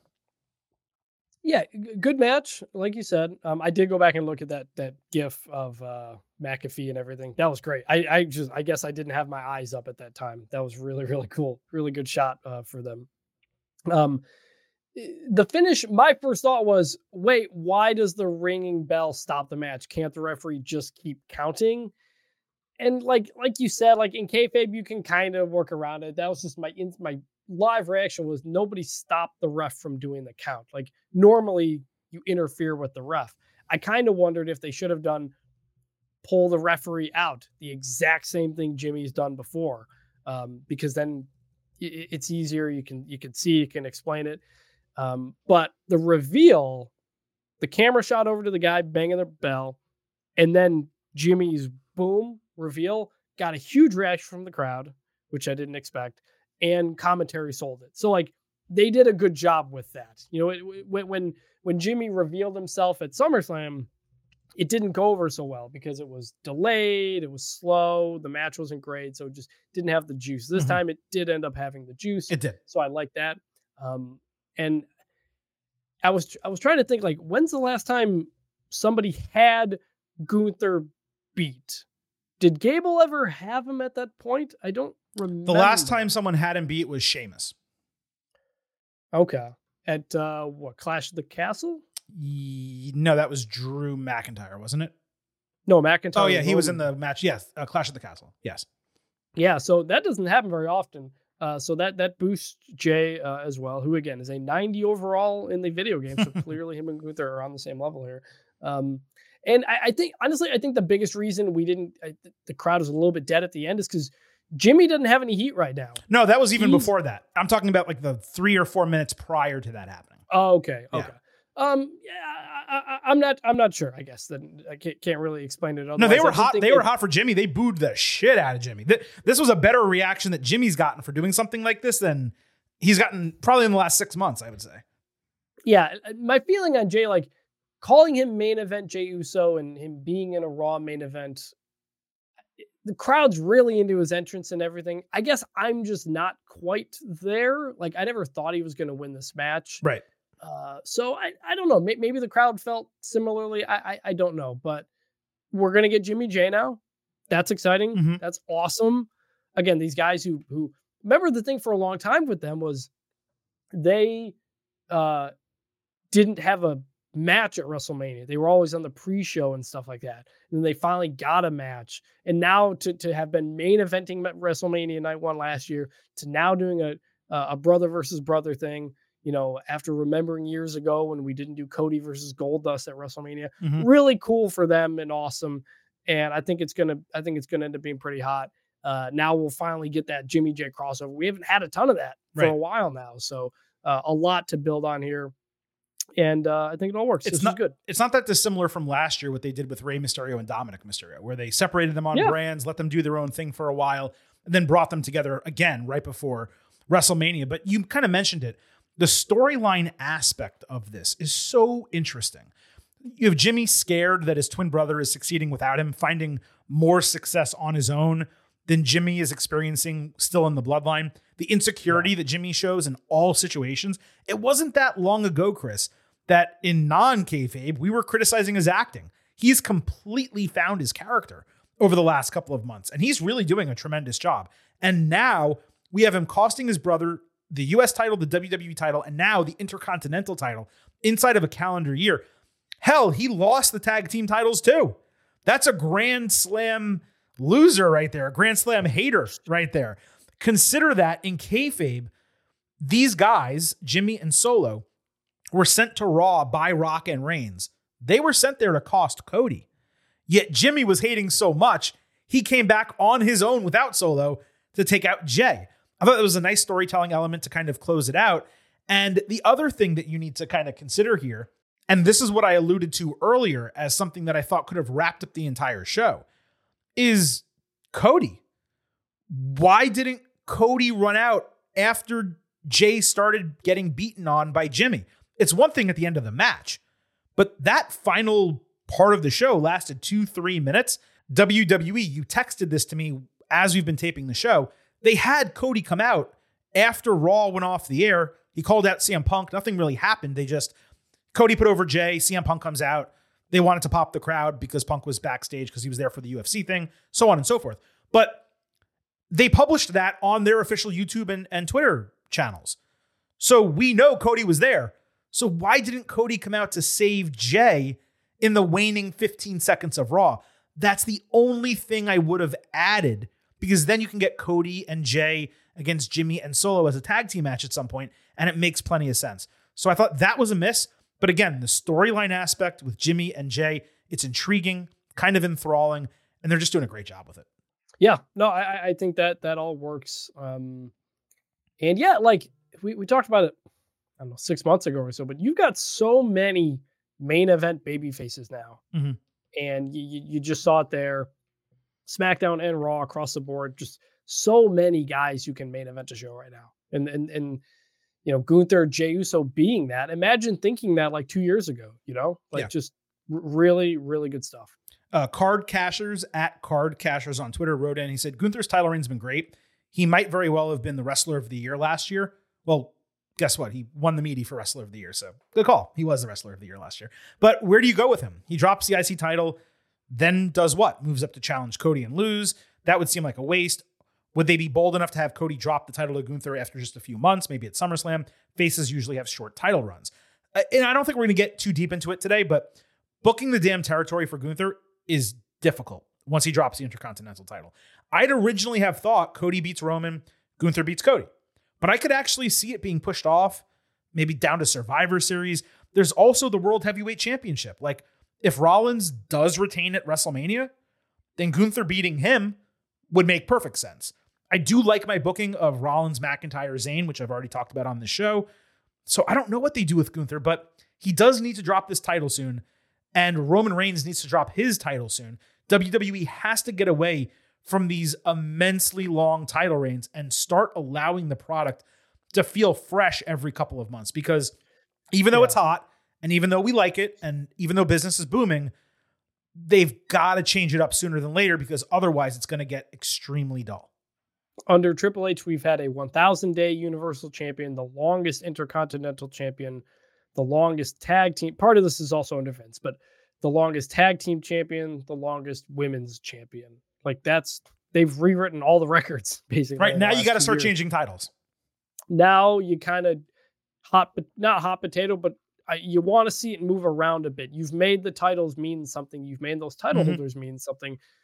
Gonna have to make a, a, a twist. By the way, with Gunther and whatever's next, whenever that comes, remember Bash in Berlin, end of August. You presume there's going to be a big Gunther moment there. You would think so, of some type, a number one contendership, a title match. You got to take advantage of that opportunity. But yeah, uh, card is good question. It's just booking the damn territory for Gunther. It is really difficult. I should also mention, I just want to say it before I forgot. I did grade this match four stars, A minus uh, for Jey and Gunther. Very, very good. Same issue as the opener. Just the finish kind of takes you away from that really hot conclusion and clean conclusion. Let's move to Chad Gable against Ivar. Backstage before the match, Gable called out Ivar for trying to dismantle Alpha Academy, promising to end his momentum and build his own toward WrestleMania. He dared him to go one on one with no one ringside. Ivar responded with easily the best solo promo of his career and maybe his best promo in WWE, saying the gods decided his path goes through Gable. Ivar hit a double underhook Liger bomb. Gable got a sunset flip bomb and avoided a running crossbody outside into the LED ring apron. Ivar came back with a perfect seated senton, but missed the doomsault. Gable came back with a deadlift German suplex and a moonsault into an ankle lock submission, dragging Ivar to the center of the ring for the tap out victory. Massive reaction from the crowd to the win. They were all in with Gable down the stretch of this match. Now, usually I'd have put the segment much lower in our rundown, but ever since early last week, I just have this inkling. I know people think it's going to be Sami Zayn. I think we're headed to Gunther versus Gable at WrestleMania. The booking of this feud to lead back to this point, Gable beating Ivar, one of only a couple other big men on the roster right now, at least to that size. Um, the fact that they've had multiple live event matches recently, Gable and Gunther together, Gunther now overcoming Jey. It all sets up perfectly. I would love to see Gable win like an eight man tournament to determine a number one contender for that title, build momentum into WrestleMania. But even if we put all that aside, anything that might happen with Gunther, this match was fantastic on its own. Would have been nice to get another five minutes. It badly needed five more minutes, but it definitely hit. And coming out of our interview with Gable on Friday, I asked him some very pointed, clear questions about his booking long term in WWE, his decision to remain with WWE, despite the fact that he was never really used as a big time mid carder or a singles competitor, how he felt to have the feud with Gunther, what was ahead for him. You should listen to that interview. It really does lead into this match and what might soon be coming for Gable. But it was great to see him find his momentum again. 3.75 stars B plus and a good.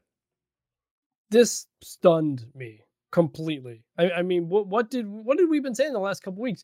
I'm starting to worry about Gable's place here. He's getting kind of forgotten. He's not on TV much. He's not winning anything. We're seeing Otis and and Maxxine and, and Kira Tozawa a lot more. Yeah. I was like, what is going on here? Ivar just made the chamber, or I'm sorry, didn't just make the chamber, but it was in a chamber eliminate uh, uh, qualifying match. I'm like, well, there's still you know momentum around Ivar. I thought Ivar was going to get his win back here and, and and be back back on track. So when Gable won this, I was stunned, and it completely has now changed my outlook on what uh, his future is. Mhm. It- we, we kept wondering, are they going to come back to, to Gable Gunther? That was hot.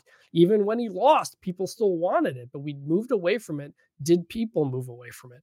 The crowd was clearly behind him. I think they can get back into that if that's where they're planning to go. I don't know.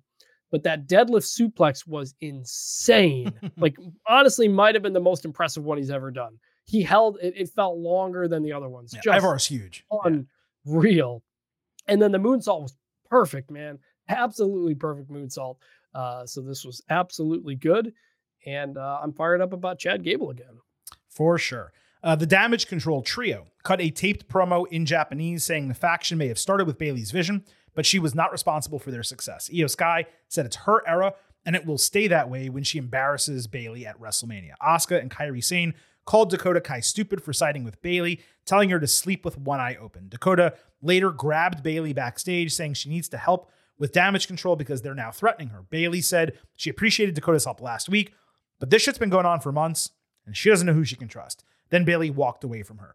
What the trio said was kind of basic, but they looked like a million bucks, even cooler than they've already looked recently. And they've looked cool as hell recently. The Bayley Dakota part, it furthered the promo that got interrupted, if you remember, by all the stupid chants last week. So we got a slightly deeper dive into their story. It's also going to present a situation one would think where Dakota can either double down and help Bayley, proving her loyalty, or take this slight from Bayley and turn on her as well. So it's an inflection point for the way this storyline is going to go. Good character and storyline development for all five women. Smart that Bayley knows she can't really trust Dakota, at least not yet, based on her history in NXT and the main roster. So, like I already said the word, but this was good. Yeah, this was good. I, I think this continues to be the best kind of stuff we've gotten from damage control all along. It just, this type of stuff really helps them shine. Sure, no question. Let's move to the Women's Elimination Chamber qualifying matches. We have three of them to discuss across SmackDown and Raw. First, Zelina Vega against Tiffany Stratton. Zelina hit a great moonsault outside, only to get distracted by Legado del Fantasma behind the barricade.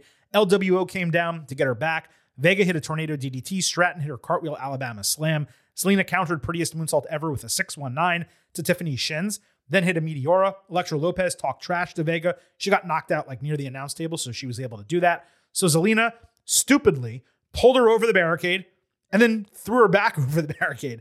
Tiffy took advantage with the pop up spinebuster and prettiest moonsault ever for the win in over eight minutes.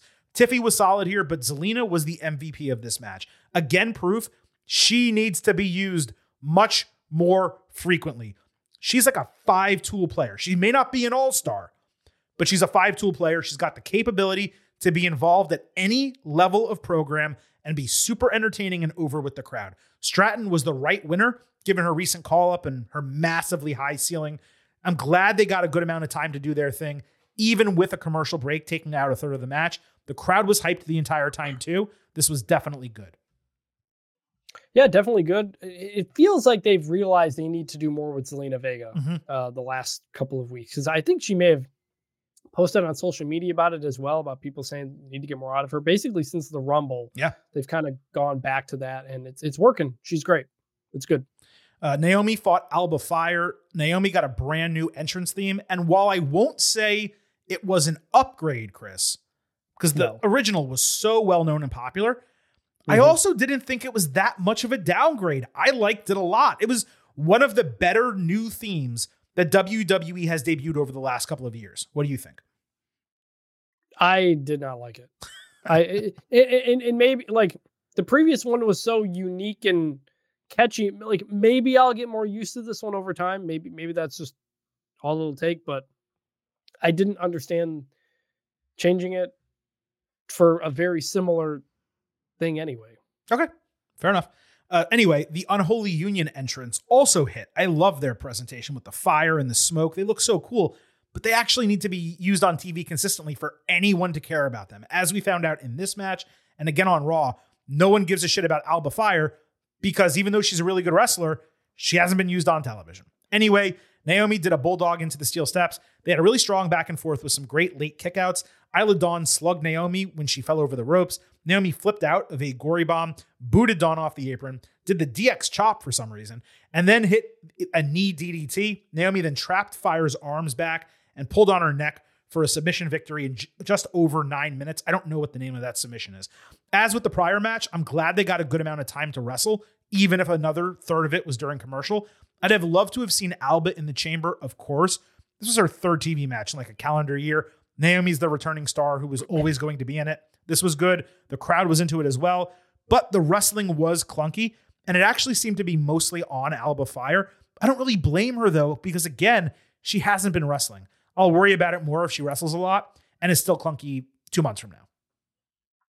I always wonder, um, it's like if if you if you're at NXT and you wrestle all the time, you know you're you're, fresh. If you come to the main roster and you're just not being used, like are you still getting your reps in? You know, like did you practice before the show? Like I don't know. I've always kind of wondered that. Um, Naomi, I can't believe it took this long again to get Naomi into a match and give people a reason to cheer her. It's good to. Finally Well, I was do that. okay. Let me interrupt quickly. I was okay with Yeah. this being her first match, but she should have cut an in-ring promo or something a while back. Yeah, yeah, yeah, totally, totally. And so, and so, um, yeah, this was a bit clunky, but it was ultimately good because we got Naomi out there, we got her a win, she got in, like needed to happen. Yeah. I'll note so Alba Fire and Isla Dawn, like we talk about, we haven't seen them on TV much, which is obviously accurate. They haven't been working house shows either. The last house show they worked was October. So when you say, oh, someone was clunky in a match, they're not good. No, she's wrestled Alba like five times since Mm. December. So like, yeah, someone's going to be clunky. Imagine, you know, we work in in journalism. Imagine if we stopped writing for 5 months and all of a sudden had to do a big news story. It's going to take us a while to figure out how to like get our head around it again. So it's the same thing with her. So she'll be fine. No one needs to worry about her. Last chance battle royal over on Raw. Raquel Rodriguez returned here. And not only, Chris, did she get a shockingly strong pop, but she looked great coming back. See what I did there? Uh, she's Mm. she's been battling MCAS, which is an autoimmune skin disease. Total absence was over two months. You could tell she was really touched emotionally by the reaction she got here. Yes, totally. Um, good to see her back. Again, no pun intended. Um, Well, mine was intended. she, she she she clearly enjoyed the reaction. I'm glad the crowd gave her a big reaction because my reaction was like, wait, wait a minute. I, I I was like not expecting that. Um, you know, f- first thought was like, wait, why is she coming back for a rumble? Is this a battle royal? Is this going to be her return? I was like, eh, and then she did the back thing again. I was like, oh, we don't need the back entrance, you know, like do do, do something different. Um, but awesome to see her back. this was also the first like because you know like she's been doing the back thing and smiling, right? But this was the first time where her smiling felt genuine. It was like she's really happy to be there. And it's like I smiled with her. I was like, oh, that's great. Usually I see the smile and I'm like, oh, come on, you don't need to be that freaking fake happy. You know what I mean? But it, it worked here. I was just happy for her. Uh, Jade was not involved in the match. Commentary talked about the freaking antlers again. Natalya eliminated Tegan Knox after a hug, a direct reference to the Royal Rumble. They cannot continue teaming after this, please. Uh, Zelina Vega in this match. Gonna look good, but she's got me saying, "Hey now!" I mean, you gotta see her here. Look, it look it looked like she was wearing underwear. It, it looked like she was wearing lingerie. It was yeah, incredible. I, I'm sorry. It was awesome. Uh, she brawled with Elektra Lopez after they both got eliminated. The crowd showed some love for Indy Hartwell just before the Aussie unfortunately got eliminated. Raquel had a great elimination of Alba Fire. Ivy Nile flashed in the final five. Zoey Stark and Shayna Baszler eliminated Michin, leaving a final three. Rodriguez beasted Baszler out of the ring, then booted Stark, seemingly to win. Except the bell didn't ring. Chelsea Green slid inside. Raquel immediately got her out, and the bell finally rang. I really wanted Indy to win this, but given the reception that Rodriguez got, not just on her intro, her entrance, but winning the match, they popped huge for her. She was undoubtedly the right choice. It was so pleasantly surprising to see her get cheered like this. It's the most momentum she's ever had on the main roster, and it absolutely stacked up the Elimination Chamber match even more than it was stacked already. There were also multiple feuds and storylines continued within the Battle Royal. That's always a positive. Chelsea was great as usual. This was definitely good. uh, I'm giving it a good, but it was it was a long path to get there. Um, How doing so? a battle doing a battle royal like three weeks after the Royal Rumble, Yeah, uh, fair. took took away any like novelty of it, Mhm. and I think that's part of the reason the crowd was dead at the beginning. And when it's a battle royal and not a Royal Rumble, you don't have the excitement of of of uh timed entrances you don't have as many stories going on throughout the match it's just a madhouse for quite a while. I think they did a good job of all things considered being in a kind of difficult uh, position. Also didn't love how this started. We go um commercial andrade's vignette then the cody seth thing then we get entrances then we get a commercial then we come back and there's more entrances and then we start the match. It, it was just very weird, stretched, slow to to start it off. Um, Raquel winning makes sense, you know, like she she's been positioned really high before. She she's done well, you know, had a lot of momentum behind her. There, crowds with her. It was the right choice. I'm just, I'm just still kind of whatever about about her in general. that's 'cause she fine. Really, It's hasn't good. really had much. She's never really had a character, which we've said many times. Mhm. She just comes out there and smiles, and her and Liv were a thing that was pretty cool. But like we don't, we don't, we don't have a character yet, and so I'm hoping maybe coming out of Chamber and everything else, we can get something. Let me ask you this because you made a pretty salient point about doing a battle royal so soon after the Royal Rumble, especially when you had a women's one and that resulted in a number one contender for WrestleMania. They do this in NXT and they don't do it on the main roster, and I wish they did. So a battle royal where the final four competitors immediately go into a fatal four way match that's decided by pinfall or submission or any way one of those matches is decided. Therefore, you're still getting a pinfall victory. You're involving a lot of people, and you're not doing a match that has a similar finish to the Royal Rumble itself. What do you think of that? If they had done that instead, I like that a lot more. Yeah. They need to start instituting that in situations like this, especially when it's for like a qualifier or a number one contendership or something like that. That fatal four way triple threat, or even if it's just two people and it's a singles match, that element at the end of a battle royal for me, it takes it to another level, makes it much more definitive, and it makes it feel like it matters more. We'll move off of this. There is more to discuss from the women's elimination chamber build. We will do that in the ultimate preview later on today's show. Nick Aldis stood with Bron Breakker and Jade backstage. Both of them were reviewing their SmackDown contracts. Bianca Belair and Liv Morgan were in the corner, with Stratton popping in to talk shit about both of them. Cargill got angry that they were doing it during her meeting, and she walked out with Aldis and Breakker. Aldis later came out on stage on SmackDown, announcing he has officially signed Breakker. Commentary sold Bron huge. They even put over his Steiner heritage. They didn't say the name, but they alluded to it very strongly. Noticeable was that his beard has returned to a more natural look. It's not painted anymore. So maybe they're moving him away from his full heel persona. For those who don't listen to the NXT show, Breakker last Tuesday won the NXT tag team titles with Baron Corbin. They're the Wolf Dogs, Chris. You don't watch NXT, you would love the Wolf Dogs. I promise you. They are so freaking entertaining. So it looks like he's going to be pulling double duty Bron at least through WrestleMania. The first part was just one of those world building segments that we talk about wanting all the time. The free agent signing announcement continued the positive progression that we've been discussing in the way superstars get called up. I just kind of wish Stratton got the same treatment a couple weeks ago, but combining both, they made for some good entertaining stuff on SmackDown. Yeah, it, it was good, and honestly, like I've seen clips of Corbin and uh, Breakker. I'd say I'd love for them to come up to the main roster just as a tag team. Yeah. but we don't really have tag team championships. We have Judgment Day holding on to two belts that are doing their own thing, so it doesn't really make sense. Um, I, I'd love for them to show us, remind us what Breakker did in the Rumble Yeah. because he had a big monster performance. They're just kind of telling us, hey, Bron Breakker, NXT champ, heritage, yada, yada. But we just saw him kick ass three weeks ago. Like, show us that, remind us that. I, th- I think that would help. I think we're going to see that next week because he has his debut match on the main roster. So my guess is they do a whole package involving some of that from the Royal Rumble mm-hmm. before the match. So let's move to the men's elimination chamber qualifiers. We had Kevin Owens against Dominic Mysterio, this open SmackDown. R-Truth came out to the crowd early in the match and he distracted KO. He eventually ran through Dom outside and even got chummy with a fan taking a selfie before a senton, that of course being Owens. KO hit a cannonball and a frog splash inside. Dom had an X Factor. KO answered with a swanton bomb. Dom told Truth to get him a chair if he wanted to be in Judgment Day, but he listened to the kids in the first row and instead sat down with the chair. At ringside, KO caught Dom with a pop up powerbomb for the win. I was a bit surprised by the booking here. I figured, just as I did in the matches last week, that there would be some interference finishes to create another singles match for Elimination Chamber.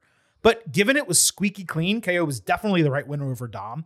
And I always appreciate when someone wins without hitting their active finisher, which for KO now is the stunner. I've always liked the pop up powerbomb better, and he got to use it here. Dom once again showed he's continuing to improve with each passing month. He looks good in the ring. He's getting great crowd reactions. This was good. Yeah, it was good. And like you said, Dom continues to look better. Um, I just, why was R-Truth here? Like, I, I wrote down, like, why are we still doing this? He's coming over to another show now to just do a nothing Dominic thing after he got beat up. And we'll talk about what Well, happened. he on Raw, created the just like- distraction that allowed KO to catch him with the pop up powerbomb and win. I- yeah, but it's- he, he didn't. He still seemed confused to me. It didn't all seem purposeful. Did you feel like? Like, why would he even consider getting him a chair? Because nothing R-Truth has done has made sense. He did, like he still Right. thinks he's with Triple H and Shawn Michaels. So it's like it's hard to it's hard to tell when he's doing things purposeful and when Right. he's not. Right. And we can we can talk about Well, the, the Let me say, sitting down in the chair was purposeful. That was an FU. yeah, but like I, I just I I didn't it was look, this is still a good segment. I just when he popped out, I was like, "How are we still doing this? Does he think he's with the, the Judgment Day still? Like, uh, you know, because I've been frustrated at where that's gone. Well, let me tell you something. But I'm afraid I've got some bad news. This is going until WrestleMania. It's just I know. very obvious. And it's fun, and people are cheering, and we'll talk more about it coming up in a moment. Yeah. But it's not how the tag team titles, which main evented the show last year, night one. It is not what they should be doing with the tag team titles. We'll, we'll talk about that a little bit later. Miz fought Logan Paul in the other qualifier. Backstage before the match, Logan said the WWE Universe was welcome because he's giving them a free match on television. He promised to win out and become double champ at WrestleMania. Strange that production forgot to put the Elimination Chamber qualifying graphics everywhere in this match like they have for all the other ones. It just looked like a regular match aesthetically. Extremely clunky early. Paul missed like 75% of a standing moonsault. He had some other struggles. Logan eventually hit a frog splash on the apron. Miz later did a hooking flatliner and a codebreaker style move to like the chest off the middle turnbuckle. Paul grabbed the ring apron to distract the referee before gouging Miz's eyes and hitting his own skull crushing finale for a false finish.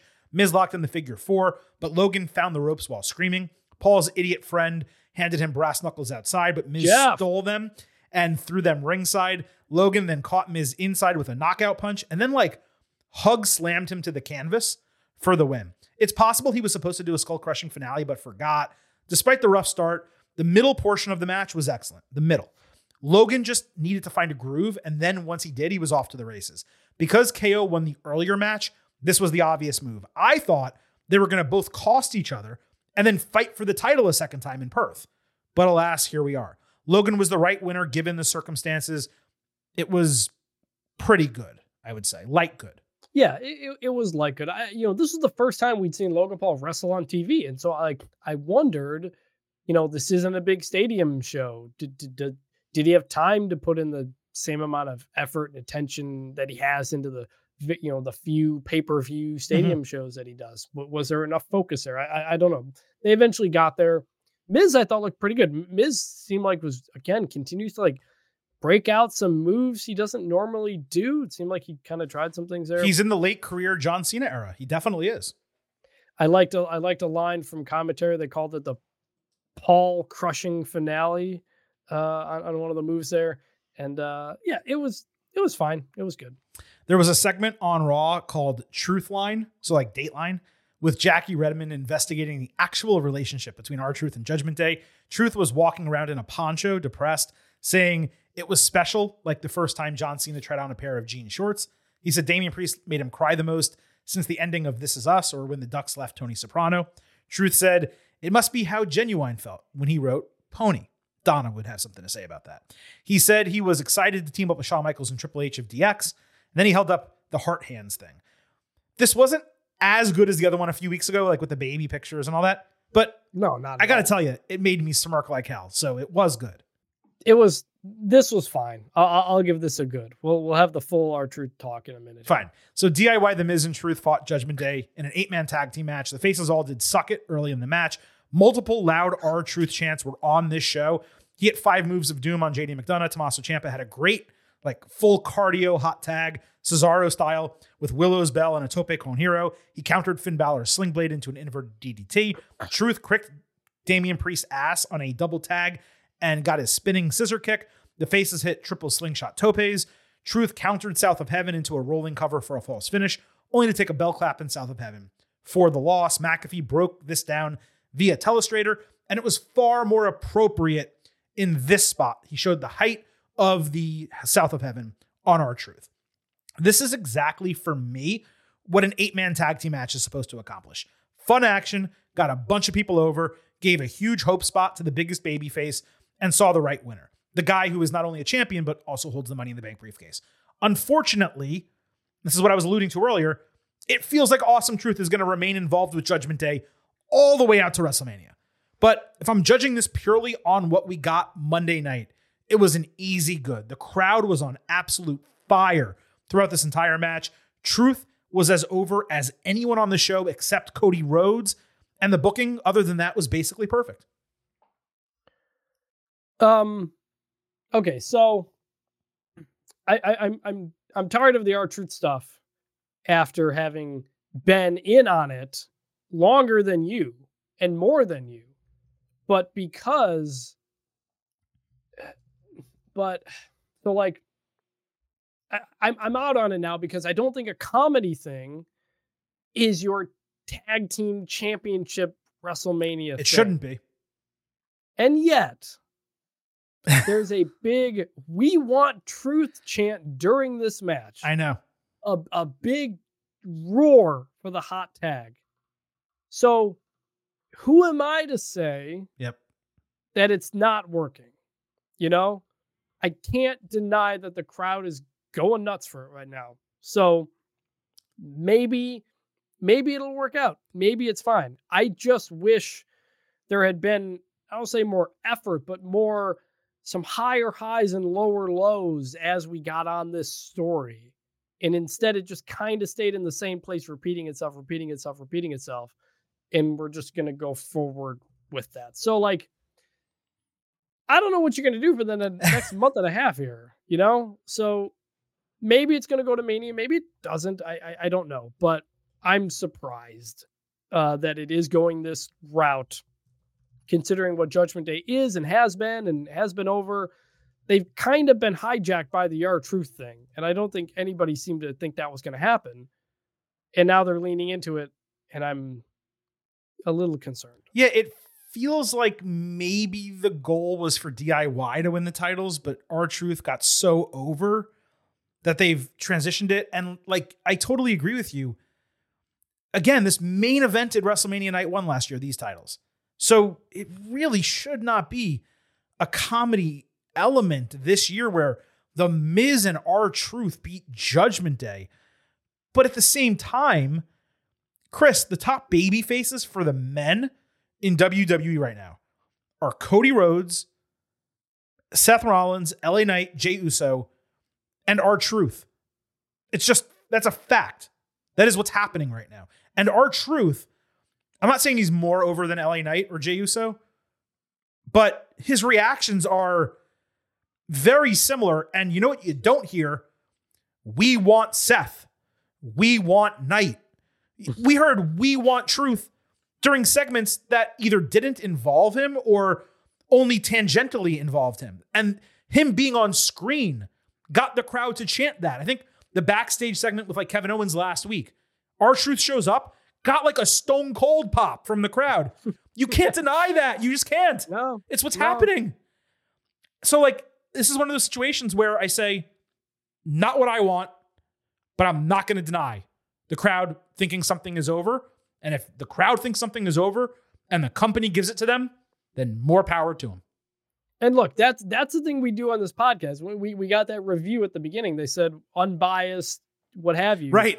Um, this is it. Like if we don't like something, but it seems to be working, we'll acknowledge that. Yeah. And that seems to be what this this is. You could even say it's a big acknowledgement. Acknowledge. Acknowledge. Big acknowledgement right there. Acknowledge. Let's wrap up this segment. A couple more things. AJ Styles was depressed. He was brooding backstage in a locker. When the rest of the OC came up to check on him, Michin was angry he hadn't called or texted. Karl Anderson said AJ forgot where he came from and got slapped for it. They got right in each other's faces, and Styles stepped away. Something is better than nothing with these guys. Even if Styles has to like go through them individually, at least it's something they are actively doing. And maybe they come back together after. Maybe he turns them heel. I'm just glad it wasn't dropped because it seemed like when they said he was separated from the OC, they were just like, all right, that's over. And AJ is now going to do his own thing. And I also laughed at this briefly. I know it wasn't intentional, Chris. I don't even know if you've watched this show, but AJ reminded me of like those goth kids from South Park. Just like sitting with his trench coat, wearing all black in a corner, no one talking to him. I actually thought it was good. Yeah, it is good. I actually kind of would like to dive into that a little bit more because AJ comes back and you understand that he's pissed at the bloodline. Why But though? if he's not Beyond, like, why is he so angry, like as a heel? right, Yeah. right. Well, he's mad at the bloodline because they injured him. Right, right. and he's bla- and he's mad at LA Knight for taking his spot at Crown Jewel. But other than that, why is he still angry? You know that that's that's what I want to get into with him. So we'll see. I agree. Andrade got a second vignette talking about being a third generation luchador and this being his destiny. He said he will control his destiny and everything he's going to achieve, with this being the era of Andrade El Idolo. So that is now officially his name, which is obviously a great decision. Seems like they were going to unveil it in this segment, which is why they didn't use it previously, even though it's been part of his theme since he returned. I know you don't care about him, Chris. The production here was extremely high quality, and I'm really hyped for him to be back on TV regularly. It is by far the most interesting he's been on the main roster. This was good. The production was good. I just I don't care yet. That's fine. You know, until, until he gets into a story that's interesting and something's going on. It's been a very long time since Andrea Elidolo was in a story I was interested in. So we'll see. I'll, I'll give it a light good because it was done well. Uh, New Day backstage before the main event of Raw were furious at Imperium still. Kofi Kingston said they tried to end his career and they put themselves over as the standard, saying that it is no surprise that Imperium came after New Day in the first place, trying to make a name for themselves. New Day said it's not over till they say it's over, and they're going to end it in a street fight next week so that there can be no disqualifications and they can get the job done. Kingston then started doing the New Day Rocks beat with a kendo stick on a road case. That may have been like the hardest thing he's done in a long ass time. It was good to see these guys cut a completely serious promo and deliver it in the way they did. They kind of lost my interest in this feud, but damn it, if I don't care about this match next week, almost entirely because of this promo Monday night. it's another one of those where like I don't care, but like it was done well again. And so like I am interested in the match next week. I just, I just big picture, like, what is New Day, man? Like, Big E's been gone for years, Mhm. and and they're just floating around.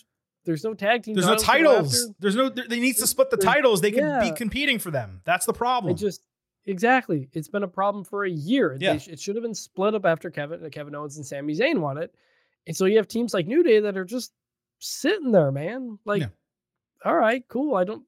WWE developed all of these tag teams successfully. They Yeah. split every other title successfully and changed the title names and all that, all successful. And these are still together. What are we waiting for? Yeah, I don't get it. This is bullshit, man. I just that's bullshit. And lastly, the authors of pain beat Javier Bernal and Bo Morris. These were a couple of rarely used NXT guys. AOP at the Super Collider, then the tandem neckbreaker powerbomb to win in 60 seconds. It's crazy that it took so long for these guys to get a match. I'm only going with bad here because I'd have preferred to either see them against real competition or at least have Karrion Kross cut a promo after the bell. And neither happened. It was a completely pointless match that existed in its own silo and was maybe used to fill up TV time. It was just dumb, so it was bad. It was bad. But again, speaking of a tag team that could be doing something if you had some tag team belts, yeah, I don't. AOP, don't- uh, Street Profits, New Day. I mean, all of them. Good to see AOP back again. We love them. Um, but a squash match in 2024 is Yeah. not it. Not it. I wouldn't say love. I like I like them. Never really loved them, but teach their own. Totally fine. All right, Chris. With that said, let's go ahead and move to our WWE Elimination Chamber Ultimate Preview. We're going to break down every single match on the show. We're going to share additional elements from Raw and SmackDown we did not already discuss. We're going to give you predictions for each match. At the end, we'll give you a pre-show expectation grade for Elimination Chamber. We do this for every single premium live event or pay per view. If you're a first time listener, you always want to listen to our ultimate preview episodes. This one, slightly different because so much else happened in WWE and the card is so short. We're not going to spend as much time on it as we normally would. But nevertheless, let's get into it. Your 2024 WWE Elimination Chamber Ultimate Preview. Let's start with a promoted segment that is not a match.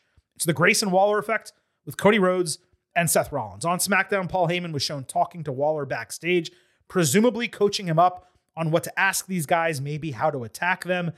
And that's really all we got. Again, Cody and Seth did that quick backstage segment. I thought it would be cool if we saw them commiserating more on Raw. We didn't. So not only is this a segment without a match, but it's a segment with no build. Maybe this winds up being Cody Waller in a one on one match, which would be a great spot for Waller, who is Australian, one of four Aussies in WWE. He would get the opportunity, uh, uh, main roster. Uh, he'd get the opportunity to wrestle on the show. Hopefully, that's what they do, and they don't. They didn't want to put the match on the card without giving it a reason for happening. So they do the segment. Then it leads to Cody. He wrestles on the show, beats Waller. Everyone gets pops. Everyone goes home happy. I could see bloodline interference here, perhaps. Maybe Solo Sikoa gets involved, but I don't really know what to expect from this other than it's Grayson who's going to get a big reaction from the crowd, Cody and Seth who are going to get big reactions from the crowd, and it's probably going to serve as a nice palate cleanser between the elimination chamber matches. Yeah, look, this is the second time since September that Cody's getting an interview segment on uh pay-per-view. He Mhm. had he had the one at Payback. I, that was Announcing Jey That- Uso was going to Raw. yeah, Yeah. that was also Grayson Waller effect. So like I don't know, man. I think Grayson Waller's awesome. And I hate the Grayson Waller effect. Remember when he just did a straight up promo Yeah. with John Cena and Money in the Bank? Way better. How he freaking killed it when he when he can move around and react to the crowd and he's not just surrounded by the set. I just he's been on the main roster for like a year or so now. I just it, glad he's getting the spot. I think he's crazy talented. I just really surprised. This I mean, what it is. Let's not downplay it though. Like he's he's done way more in one year on the main roster, especially the people he's interacted with. And let's just compare him to the Miz because it's it's the closest comparison that's existed in WWE. The Miz didn't get featured like this for what five six years in WWE. Grayson Waller is getting this all in year one. okay, but Grayson He's just not wrestling Waller a lot. is- Yeah. He's also whatever. I mean, we don't need to talk about this that much. I, I it's disappointing that we have one show between Royal Rumble and WrestleMania, and perhaps the only thing we're getting involving the hottest storyline is a talk show segment. Absolutely. That's disappointing. That that is that is disappointing. I I don't really know what left what else there is to say for Cody and Seth, considering what they said last week. So I don't know. I hope something. I hope it's more than just that. Well, it's interesting I'll that you said this is all we're getting for this show from this top storyline in WWE because Roman Reigns cut a promo on social media only about this show. And I'm going to play it. I didn't even plan to do this, but this was a major frustration I had as well. Wise man, Yes, my tribal chief. where's the elimination chamber? Perth, Australia, my tribal chief. I have to go down there? No, no, my tribal chief. Ooh, You have a wise man. that's right. Is Seth and Cody down there? Yes, my tribal chief. And what are they gonna do? My tribal chief, they're on the Waller effect. Waller. Somebody better inform them that the only thing coming out of their mouth is when they acknowledge me. Yes, my tribal chief. Make it happen. So the promotion that Roman Reigns is, and WWE are doing for the show is F Perth, Australia, F Elimination Chamber. Thankfully, I don't have to go, but you should watch. Like that's literally what that segment was. So Roman Reigns, because of his contract, isn't appearing. The Rock, because he's The Rock, isn't appearing, and that's okay. I'm fine with The Rock not being there. You have Cody and Seth flying out. Seth can't wrestle because he's hurt. Cody, it seems like whatever match they had scheduled for him isn't happening on the show because they had to change everything around. And now you have Roman Reigns basically dissing the entire thing. So, yeah, it is immensely frustrating. And again, if you're a fan going to the show, it's going to be a great show. Like, I I really don't doubt that Elimination Chamber is going to exceed expectations, at least coming in. But if you're disappointed, I don't blame you at all. Yeah. Do, you think it's possible we get a surprise Rock appearance? I mean, really, I really out training don't. in Ho- if he's been out training in Hawaii, you know, you're halfway there or something. You know, I I, That's know. still a hell of a trip, Hawaii to Perth. I mean, I want that that comment from Roman makes me think we'll probably maybe get a Jimmy Solo attack yeah, and maybe Maybe. maybe they like fight him off. my guess something. ultimately, just to make it clear, is Cody ends up fighting Grayson Waller. That's my guess. That'd be great. That'd be great. I hope that happens. Yeah. All right, let's move on. We got actual matches to talk about here. Tag Team Championship Finn Balor and Damian Priest defending against Tyler Bate and Pete Dunne. So on SmackDown, Dunne backstage said he was feeling great. Bate suggested a tag team name New Catch Republic. Dom came up talking shit, so they challenged to a tag team match that we're going to see on the Go Home Show. Dom and JD McDonagh against them. I want to talk about this name briefly. I'm not a fan at all for a variety of reasons. First of all, NXT has a brand new faction. They're called the No Quarter Catch Crew. This is New Catch Republic. No Quarter Catch Crew. Way too similar. Also, New Catch Republic suffers from like the undisputed era problem. Like the era was a time period. Republic is a form of government. And worst of all, England isn't even a republic. It's a constitutional monarchy. It almost sounds like a seafood restaurant. New Catch Republic.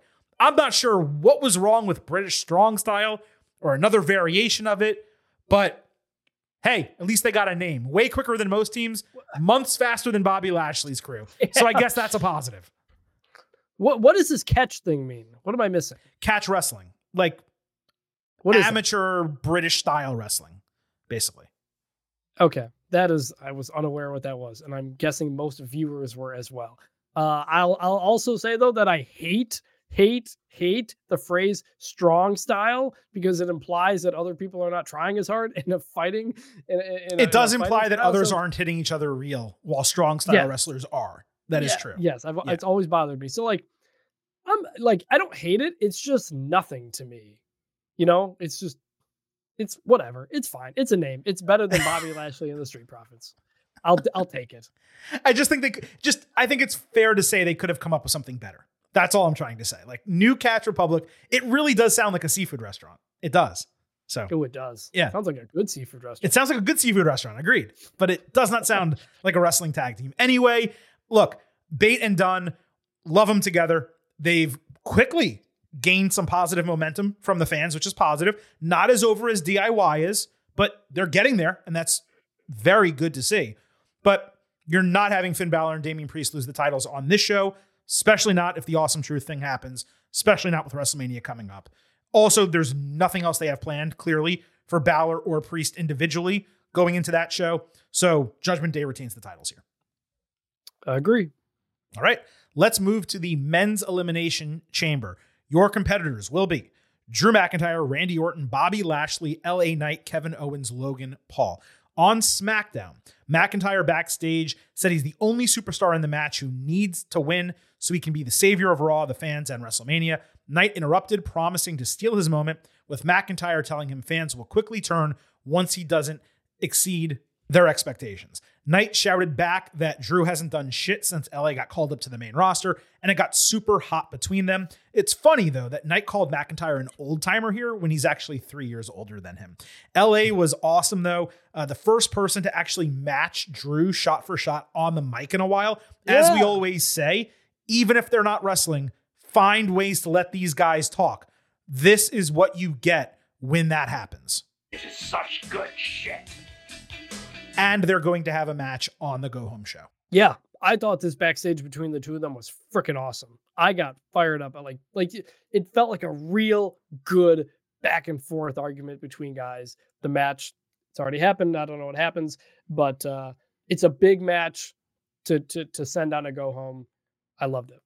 So, what's notable about this match is there's only one Raw superstar in the chamber, even though the winner is going to get a title shot against the World Heavyweight Championship, which is entirely defended on Raw.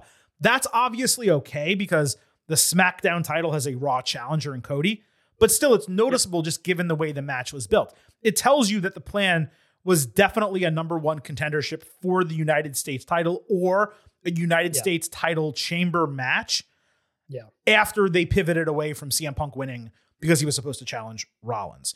In terms of the match itself, we always go by process of elimination, right? And we have to remember that Seth Rollins is the world heavyweight champion. So who makes the most sense to fight him at WrestleMania? I would say Bobby Lashley, certainly not. Logan Paul as champion, certainly not. Kevin Owens as a babyface really doesn't make sense. LA Knight has had no interaction with Seth. If anyone, between Owens and Knight, Owens would make more sense than Knight. And that brings me down to Drew McIntyre and Randy Orton. Orton simply because he's Randy Orton. And right now he has nothing to do for WrestleMania. He's also a guy who can turn heel on a dime, and you could definitely buy a Rollins Orton match. But everything they have been showing us on TV has indicated McIntyre winning this match. If it was a situation where like Sami Zayn was in here and could win, and then Drew could back his way into it, that would make sense. But both chamber matches are pretty damn telegraphed this year, more so than usual. And McIntyre is definitely the winner. The only other thing I'll say in terms of a little preview to the match itself, Chris, is I think we get Knight eliminating Logan. It's the perfect way to make him the number one contender for the United States Championship at WrestleMania. The only way they wouldn't do that is if they want to run the Owens rematch first, because that was initially planned for Elimination Chamber. It seems like they might have just dropped that angle though, and they can just move forward here. Logan is going to have a crazy spot, maybe a frog splash off of a pod. They don't really have high flyers in this match like they normally do for an Elimination Chamber. They don't have small guys like they normally do. So Logan Paul is really, and Kevin Owens, I guess, because he does do a lot of uh, jumps and leaps and things like that. Those are really the only two guys that are going to do high risk moves. Otherwise, without them, this could be a ground based, maybe kind of boring chamber match. Again, Lashley, LA Knight, these aren't guys you think about when you talk work rate, right? So I'm real curious to see how this delivers, but I'm expecting a lot of highlights from Logan, probably KO. And again, McIntyre winning the entire thing. Yeah, I mean, you laid pretty much everything out there. My my pick is McIntyre as well. The only the only two things I'm looking for is McIntyre winning and how they can set up LA Knight, Logan Paul. We've been wanting it since Money in the Bank last year. I'm hoping that they will continue with that and not have pushed off Kevin Owens, Logan Paul to WrestleMania or something. Mhm. I think you have Logan Paul eliminate Kevin Owens here to maybe close that book. probably cheating. And then either LA Knight eliminates Logan Paul to give him to set up him getting a shot, or Paul does something to LA Knight or costs LA Knight. Pulls him off a pinfall and steals it from him, something like that. Yeah, Yeah. something like that. I, I I'm I'm I'm really waiting for that moment because I really want that match to happen, and I think it'll it'll be incredibly hot, and the back and forth between them will be amazing. So if we get that moment, I will go nuts. So I- I'll, I'll be looking for that as well. And your predicted winner? McIntyre. All right. Let's move to the women's elimination chamber. We have Becky Lynch, Bianca Belair, Liv Morgan, Tiffany Stratton, Naomi, Raquel Rodriguez, and she, of course, got in by virtue of that battle royal. So on Raw, Becky praised the hot crowd, saying there's not much left that she hasn't accomplished in WWE, but fighting in the chamber will be a first, and she needs to do it to get to the Ripley match that they've been teasing through stare downs at odd intervals throughout the year. She literally said that, just in better words than I did. Lynch succeeded in getting Ripley booed by mentioning her getting propped up by Judgment Day, calling herself Rhea's biggest threat because she's the best she's ever been. Becky then put over all the competitors in the match before Liv Morgan interrupted, saying she doesn't care about being the best in this case, she just wants her revenge. Morgan recounted her entire, relationship with Ripley, reminding Lynch that she was the last person to actually pin her. Out came Rodriguez, saying she's the only one big enough and strong enough to take down either Ripley or Nia Jax. Out came Naomi to a huge pop, saying her return is about proving she belongs at the top of the division. Out came Stratton, saying that they're all in the past and she's the future. Finally, out came Belair in regular heels and a bodysuit, getting a big reaction from the crowd. Look good, but she's got me saying, hey now! Stratton and Belair went at it, and there was a funny moment where Tiffany and Liv started fighting. So the others just shrugged and then started fighting each other because they're like, they're all baby faces in this match. So they're like, all right, we might as well brawl too. Suddenly, Nia came out of the crowd and just destroyed all six of them, but in a way that made sense because they were all distracted. So she caught all of them blindsided, sneak attack style. I made this reference, or I make this reference all the time, I should say, Chris. This was like one of those SNL segments that's really damn funny, except they just don't know how to end it. So they basically said, hey, you know what? Just bring Nia Jax out. Let her kill everybody. That's basically what happened here. Stratton was, I don't want to say she was the MVP, but she was pretty impressive being able to stand up as the neophyte and the lone heel in the segment against all those babyface women. I was just impressed with what she got. Jax, she needs that build as much as possible to show that she's actually a threat to Rhea. And doing this, did it make the other women look slightly worse? Sure, but it made Nia look better. She has the big featured spot on Elimination Chamber. She might have a big match at WrestleMania for all we know. So this whole thing worked for me at the end. I tell you what, weirdly, I hated this. Like all of Wow, it. interesting. I, I, I just doing the the promo parade. It's like formulaic. Yeah, and everybody just kind of rolling their eyes about it, and Becky kind of saying, "Oh, sure, come on out here." It just took away any like juice for it. I, I, I, I was like, "Oh, this is it. These are the people, and they're not like." I don't. It just it lacked that energy until you know the fight at the end was good, and then I was glad that Nia came in and we got to remind her, "Oh yeah, she has a title match. She beat Becky Lynch. She should stand tall." So I'm glad that happened but I'm gonna give this a bad. It just it felt very basic and formulaic, and I actually thought took away from the match. Well, it's not a good, bad, ugly segment, but I will still take that grade. That's fine. we're not doing that. No, different segment, but that's okay. I mean, I agree that it was formulaic because we get one of these every year. Just like if it's a ladder match, like, a, like Money in the Bank, you're gonna have two of them. You're gonna get one segment like this every single time. But I'm okay with that. That's part of wrestling. It's it's. It, I I, it's I think what it is is it was like there was very little interaction between everybody before this about this. In part because we've had Becky multiple times say me and Rhea Ripley at Right. WrestleMania. You know, and like, they delayed starting the qualifiers because for whatever reason, like the women's qualifiers should have started two weeks after the Royal Rumble, and they started like Yeah. four weeks or three weeks after, and that I think that played a role into it as well because once you have people start qualifying, they can start having matches themselves. All we really got was that one backstage segment on SmackDown, if you remember, I mentioned it with Aldis in the locker room and the contracts and like Liv mm-hmm. Morgan and Bianca Belair were back there. We didn't see them. We haven't seen them on TV interacting, so they just shoved it all into this segment, basically. yeah. So, okay, process of elimination, as you guys know, I always do it when it comes to multi-person matches like this, and I just did it over for the men a moment ago. So Raquel Rodriguez just returned. She ain't winning the chamber. Tiffany Stratton just debuted on the main roster. She ain't winning the chamber. That brings us down to a final four of Becky Lynch, Bianca Belair, uh, Liv Morgan, and Naomi. And I actually believe, un- um, unlike with the men, Chris, you could make cases for all four of them. No, I'm saying you can make cases. I'm not saying that I we are you couldn't. we all know who's going to win the match, but I'm just saying Becky Lynch is winning this match. She's been telling us this for months. Okay, but I go through the pro- pro- telling us months. I We go through the process And anybody else has a chance. so I'll do it though anyway. So Naomi, she just returned. She's hot. She's super over. You could put her in that match. Liv Morgan does have a legitimate revenge angle. Let's not forget the beatdown that Ripley gave Morgan. We talked about it as one of the hottest moments on Raw in 2023. It was exceptional. She's super over. That and she's the last person to pin her. That would make sense. Bianca Belair is Bianca Belair. For me, if you're gonna do Ripley Belair, you don't do it on one month build. That's the like. I know Bianca's older than like many people think she is, but that's like the next huge women's match that does not involve any of the four horsewomen. You don't do it on one month build. Period.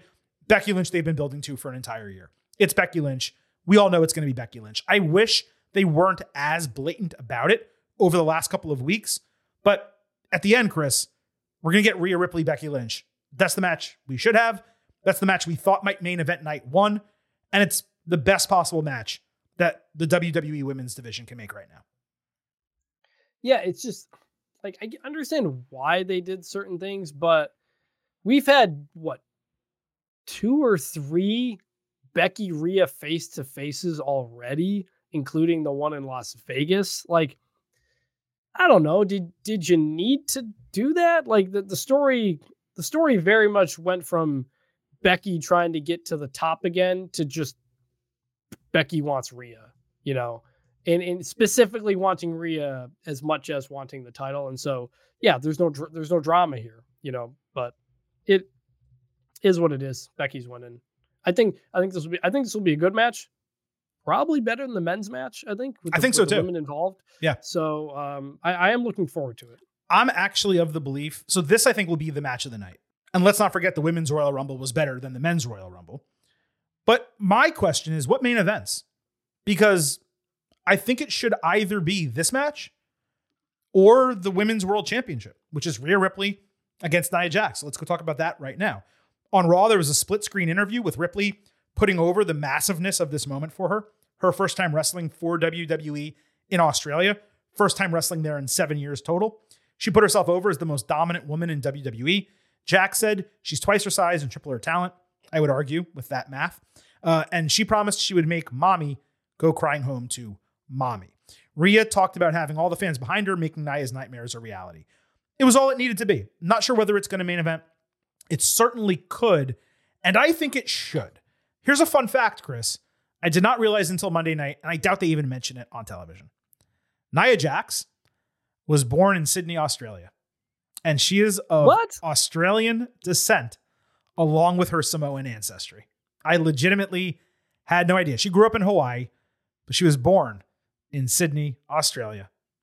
Found that to be immensely interesting. How So- did they? How have they not told us that? because I don't think they want anyone even possibly rooting for her. Maybe they do it on the build to the match on the show. I, they, they don't promote her as Australian, obviously. She, she like Nia comes out and says, "Yeah, I was born in Sydney, Australia, and I got out of there because I hated that place." You Like, right? Why wouldn't she do that? Yeah, like, right? Yes, that would make sense. So I thought that was a real fun fact. I'm shocked they didn't mention it. Rhea Ripley is not losing the Women's World Championship in Australia to Nia Jax 50 days before WrestleMania. I think that's all that needs to be said here. But what did you think about the segment on Raw? Um, good stuff. Yeah, th- this to me, I agree. Th- this should main event the show. Mhm. I think WWE probably realizes that Bad Bunny should have main evented Backlash last year. Exactly. Um, obviously, Sami Zayn did main event Elimination Chamber last year. Uh, she's the star. She's half the reason they're doing this show. I think honestly, um, and yeah, it's the only title match Or I'm sorry, there is a tag title match, but who cares? Mhm. Um, th- there isn't a, a there isn't a singles. There is not a men's singles match on this card. Correct. So, I'm sorry. There's only one singles. ma- This is the only singles. It's the only the singles match. the card. period. Oh, well, as of right now. Yeah. Right. Yes. Correct. as of right now. Yeah. Um.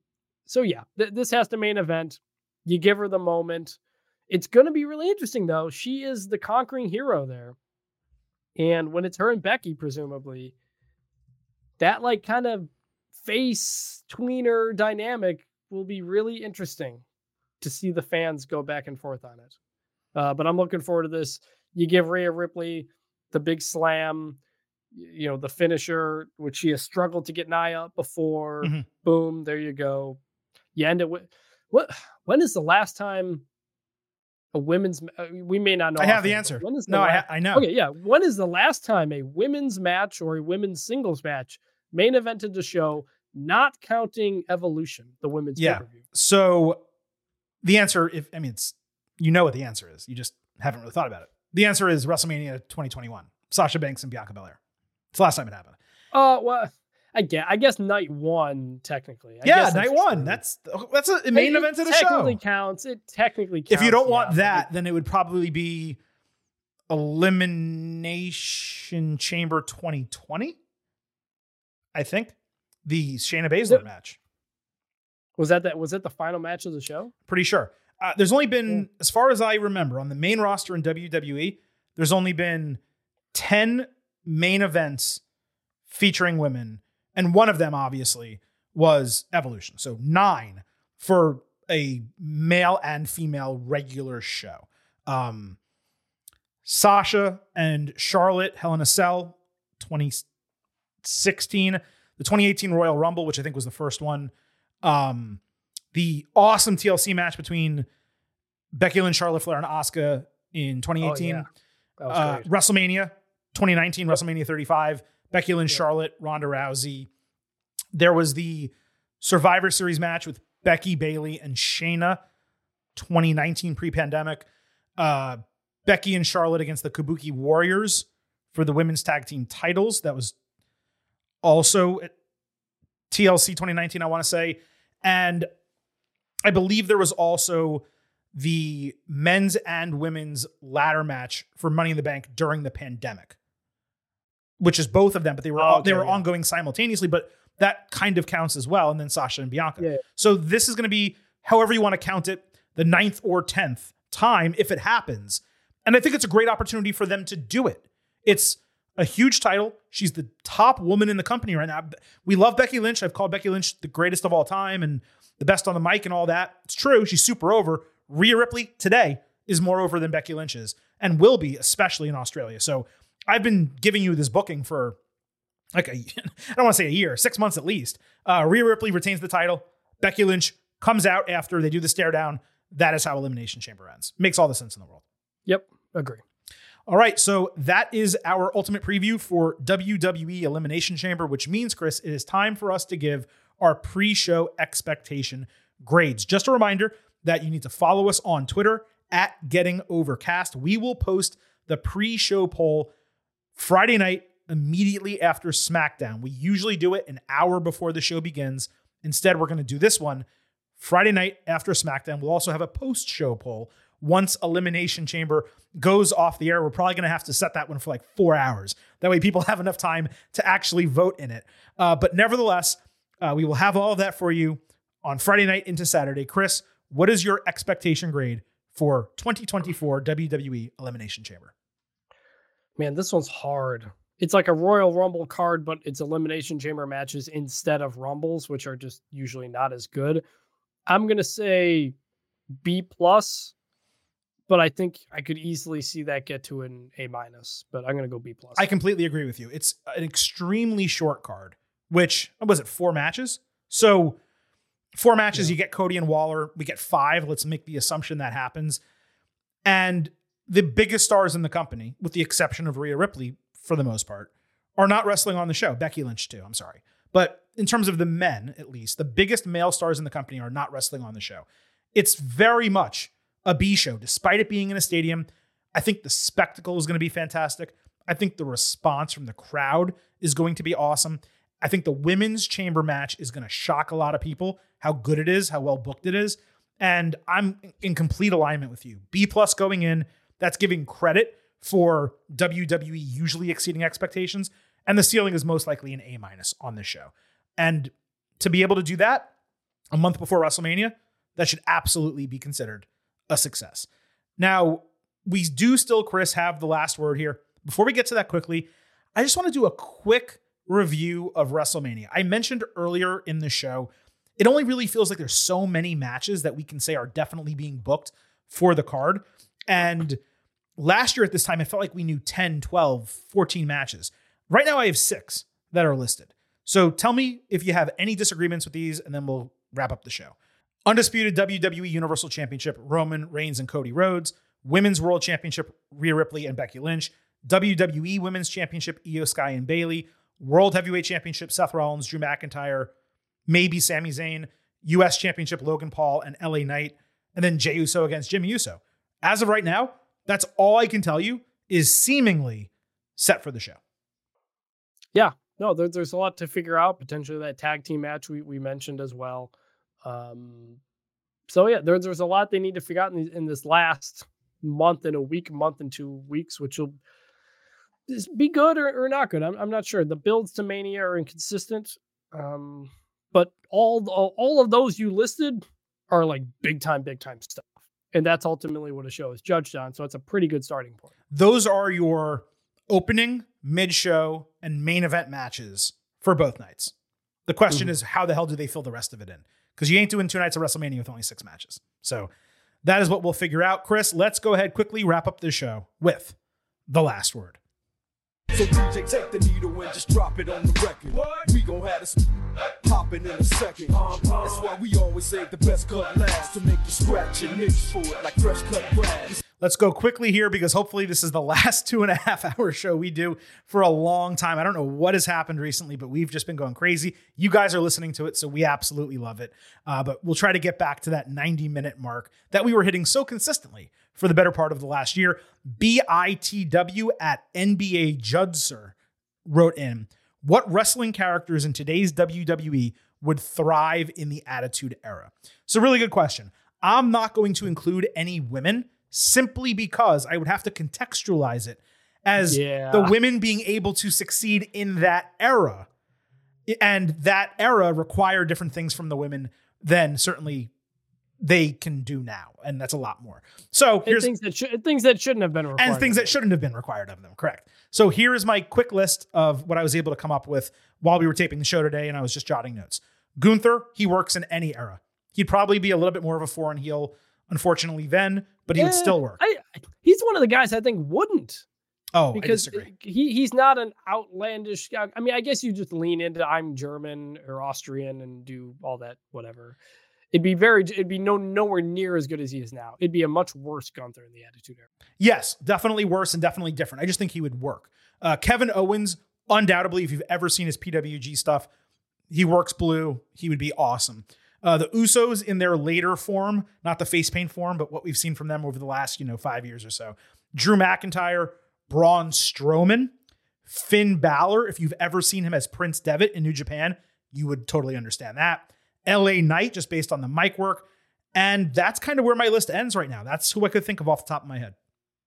Two, two came to mind. I didn't want to give a big long list. Two came to mind. LA Knight for the reasons that you said. He, he's a walking attitude era mm-hmm. homage. He'd be great be, be nuts. Imagine the signs for LA Knight. Oh yeah, Attitude Era for sure. God.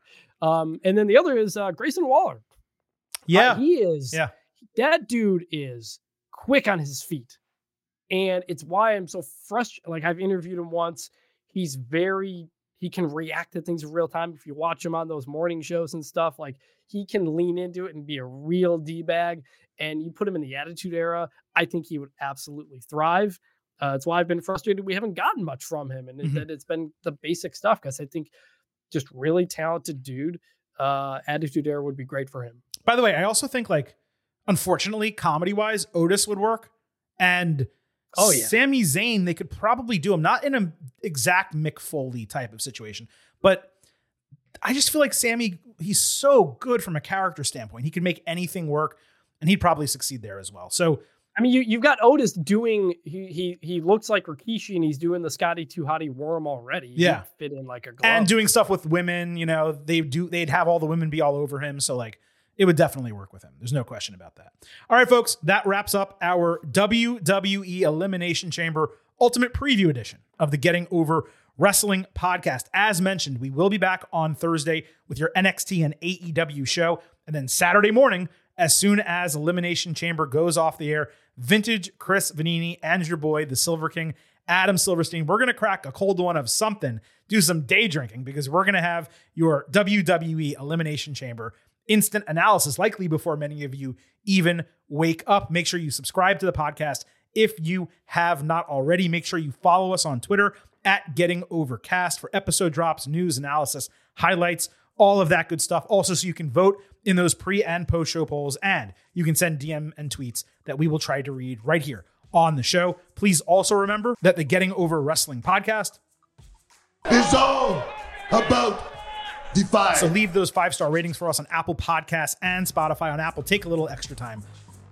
Leave a five star written review. If you do, we will read it live right here on the show, just as we did earlier. And please also remember, I happen to love the number five. and I hope you do as well, because for $5 a month or 50 for the entire year, you can become an official Getting Overhead. Just visit buymeacoffee.com slash getting over. Sign up, you get instant reaction audio, news posts, and much more. Look out for that Elimination Chamber Go Home show coming Friday night for free.